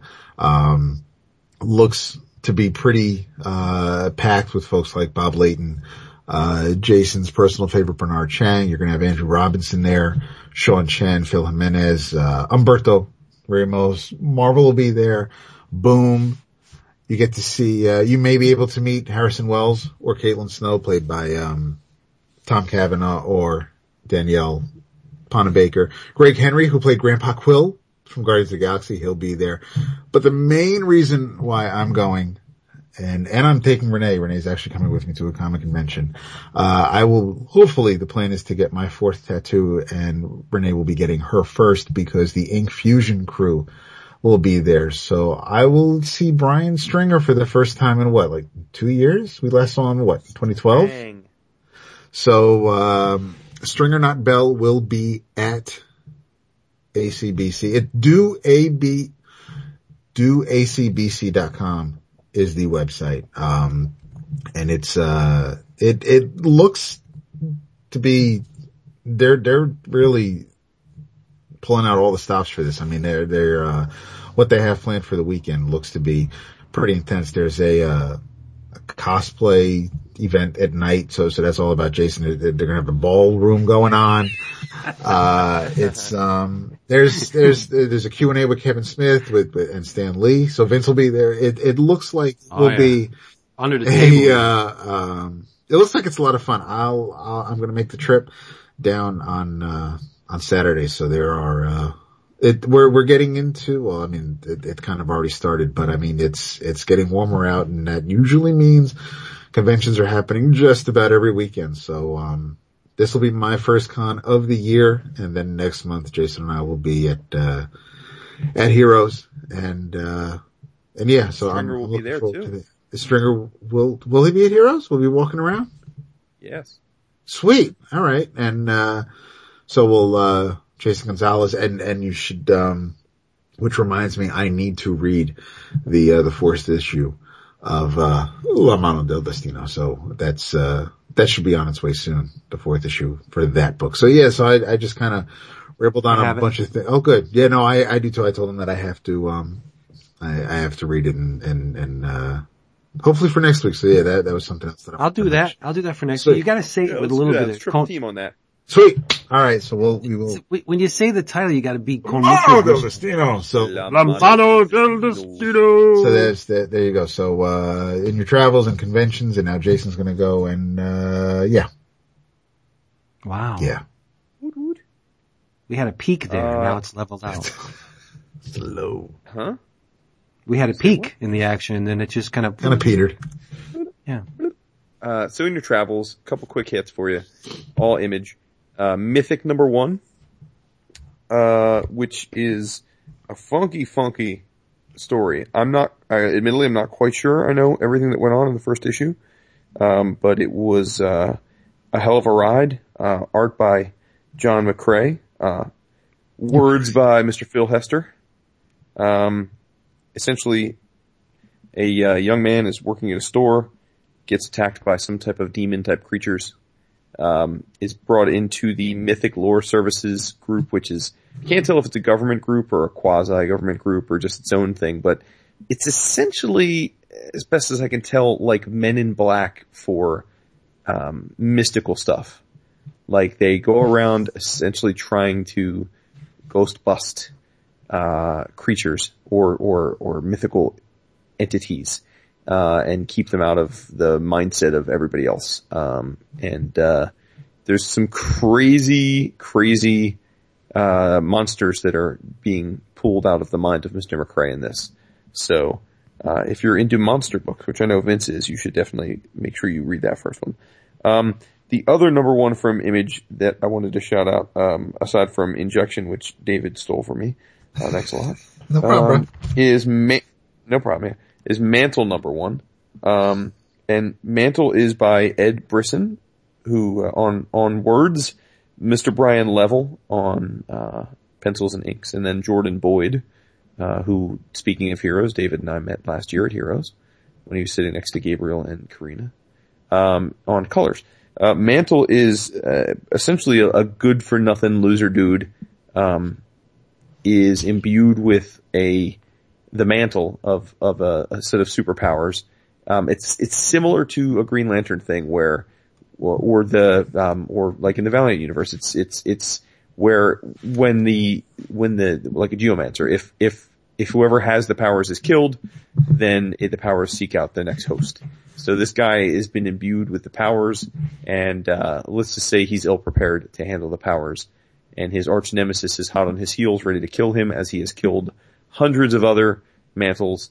And um, and in the first issue, they set up the lore, they set up the introductory characters, which I found very interesting. Um, and then they completely flip everything you think this book is going to be about on its head in the final page. Uh, and, and I think leave us in a place that I, I'm, I'm going to find a lot more interesting than I would have in, uh, in what we got in the first 21 pages if that was the status quo. So heck of a first issue and, um, I'm very excited about where the book is going to go because it is not where the solicits led us to think it was going to go. The solicits only tell you what happens in issue one, but issue two we get a whole new status quo. So, uh, good times. And then for, for some of the more, it, it was a pretty big week for Image because we got, um, we got the 19th issue of East of West, which uh, Yes. picks up uh, after a little bit of hiatus. We also get the 14th issue of Black Science, which also picks up after a bit of a hiatus. So, big week, man. We also got Southern Cross number three, but I haven't read that yet, so I can't speak to it. But I will. And Same here. Chrononauts number three too. Oh, and sorry, last thing. I, I don't, I don't, no, uh, Bitch Planet number four, which came out two or three weeks ago? Two weeks ago, I think. Um, awesome, awesome, awesome. Um, the, the, they take the idea of the, um, obligatory exploitation, uh, shower scene in seemingly any type of prison flick and totally turn it on its head where it becomes a very empowering moment. Um, and, uh, very, very, uh, wild stuff. We're starting to really get a lot of momentum behind a few of the main characters and it's making me really want to root for them as they get ready for what is likely to be a bloodbath as they get ready to fight this battle in this sporting arena that they're being set up for. But, uh, super, super great. Strong, strong. I mean, that series is off to a very strong start. I, again, it's, it's, I gotta give my, tip my cap where credit is due. Kelly Sue is doing a great job with that book. So there you go. Image quick hits. Ni- nicely done. Thanks. Yes. As usual, we all thank you for being here, um, some more than others. Yeah. But if you would not like to see Mr. Price cry, pl- hello, come in. Please, please, please come. Oh. Dick. please come back next week because we love you so much, and we would be lost without you.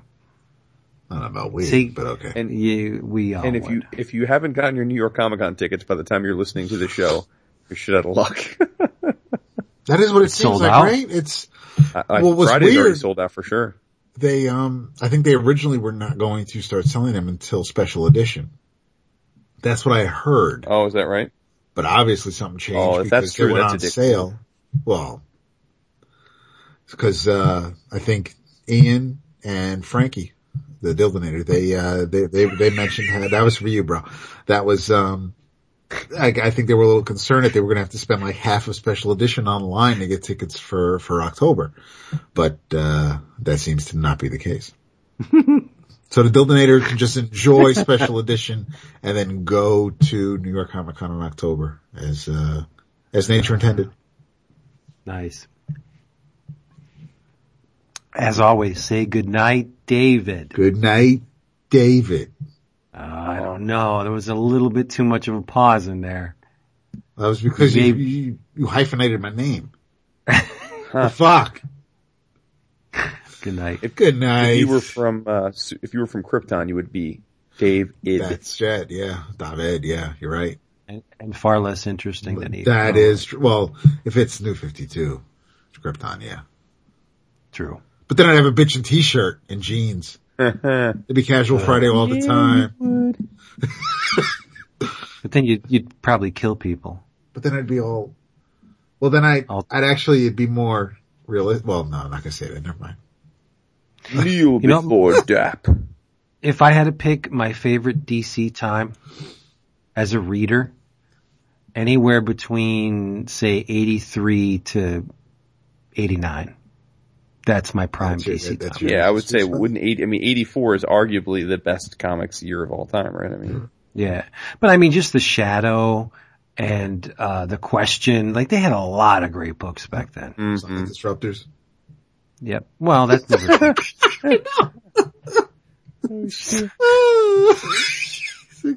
poor, poor Mike Baron. Uh, he went on to far better. He did, he did. I enjoy, I enjoy following Mike Baron on Facebook. He's a funny dude. Good night, everybody. Good night, y'all. good night, Irene. iTunes reviews and shit.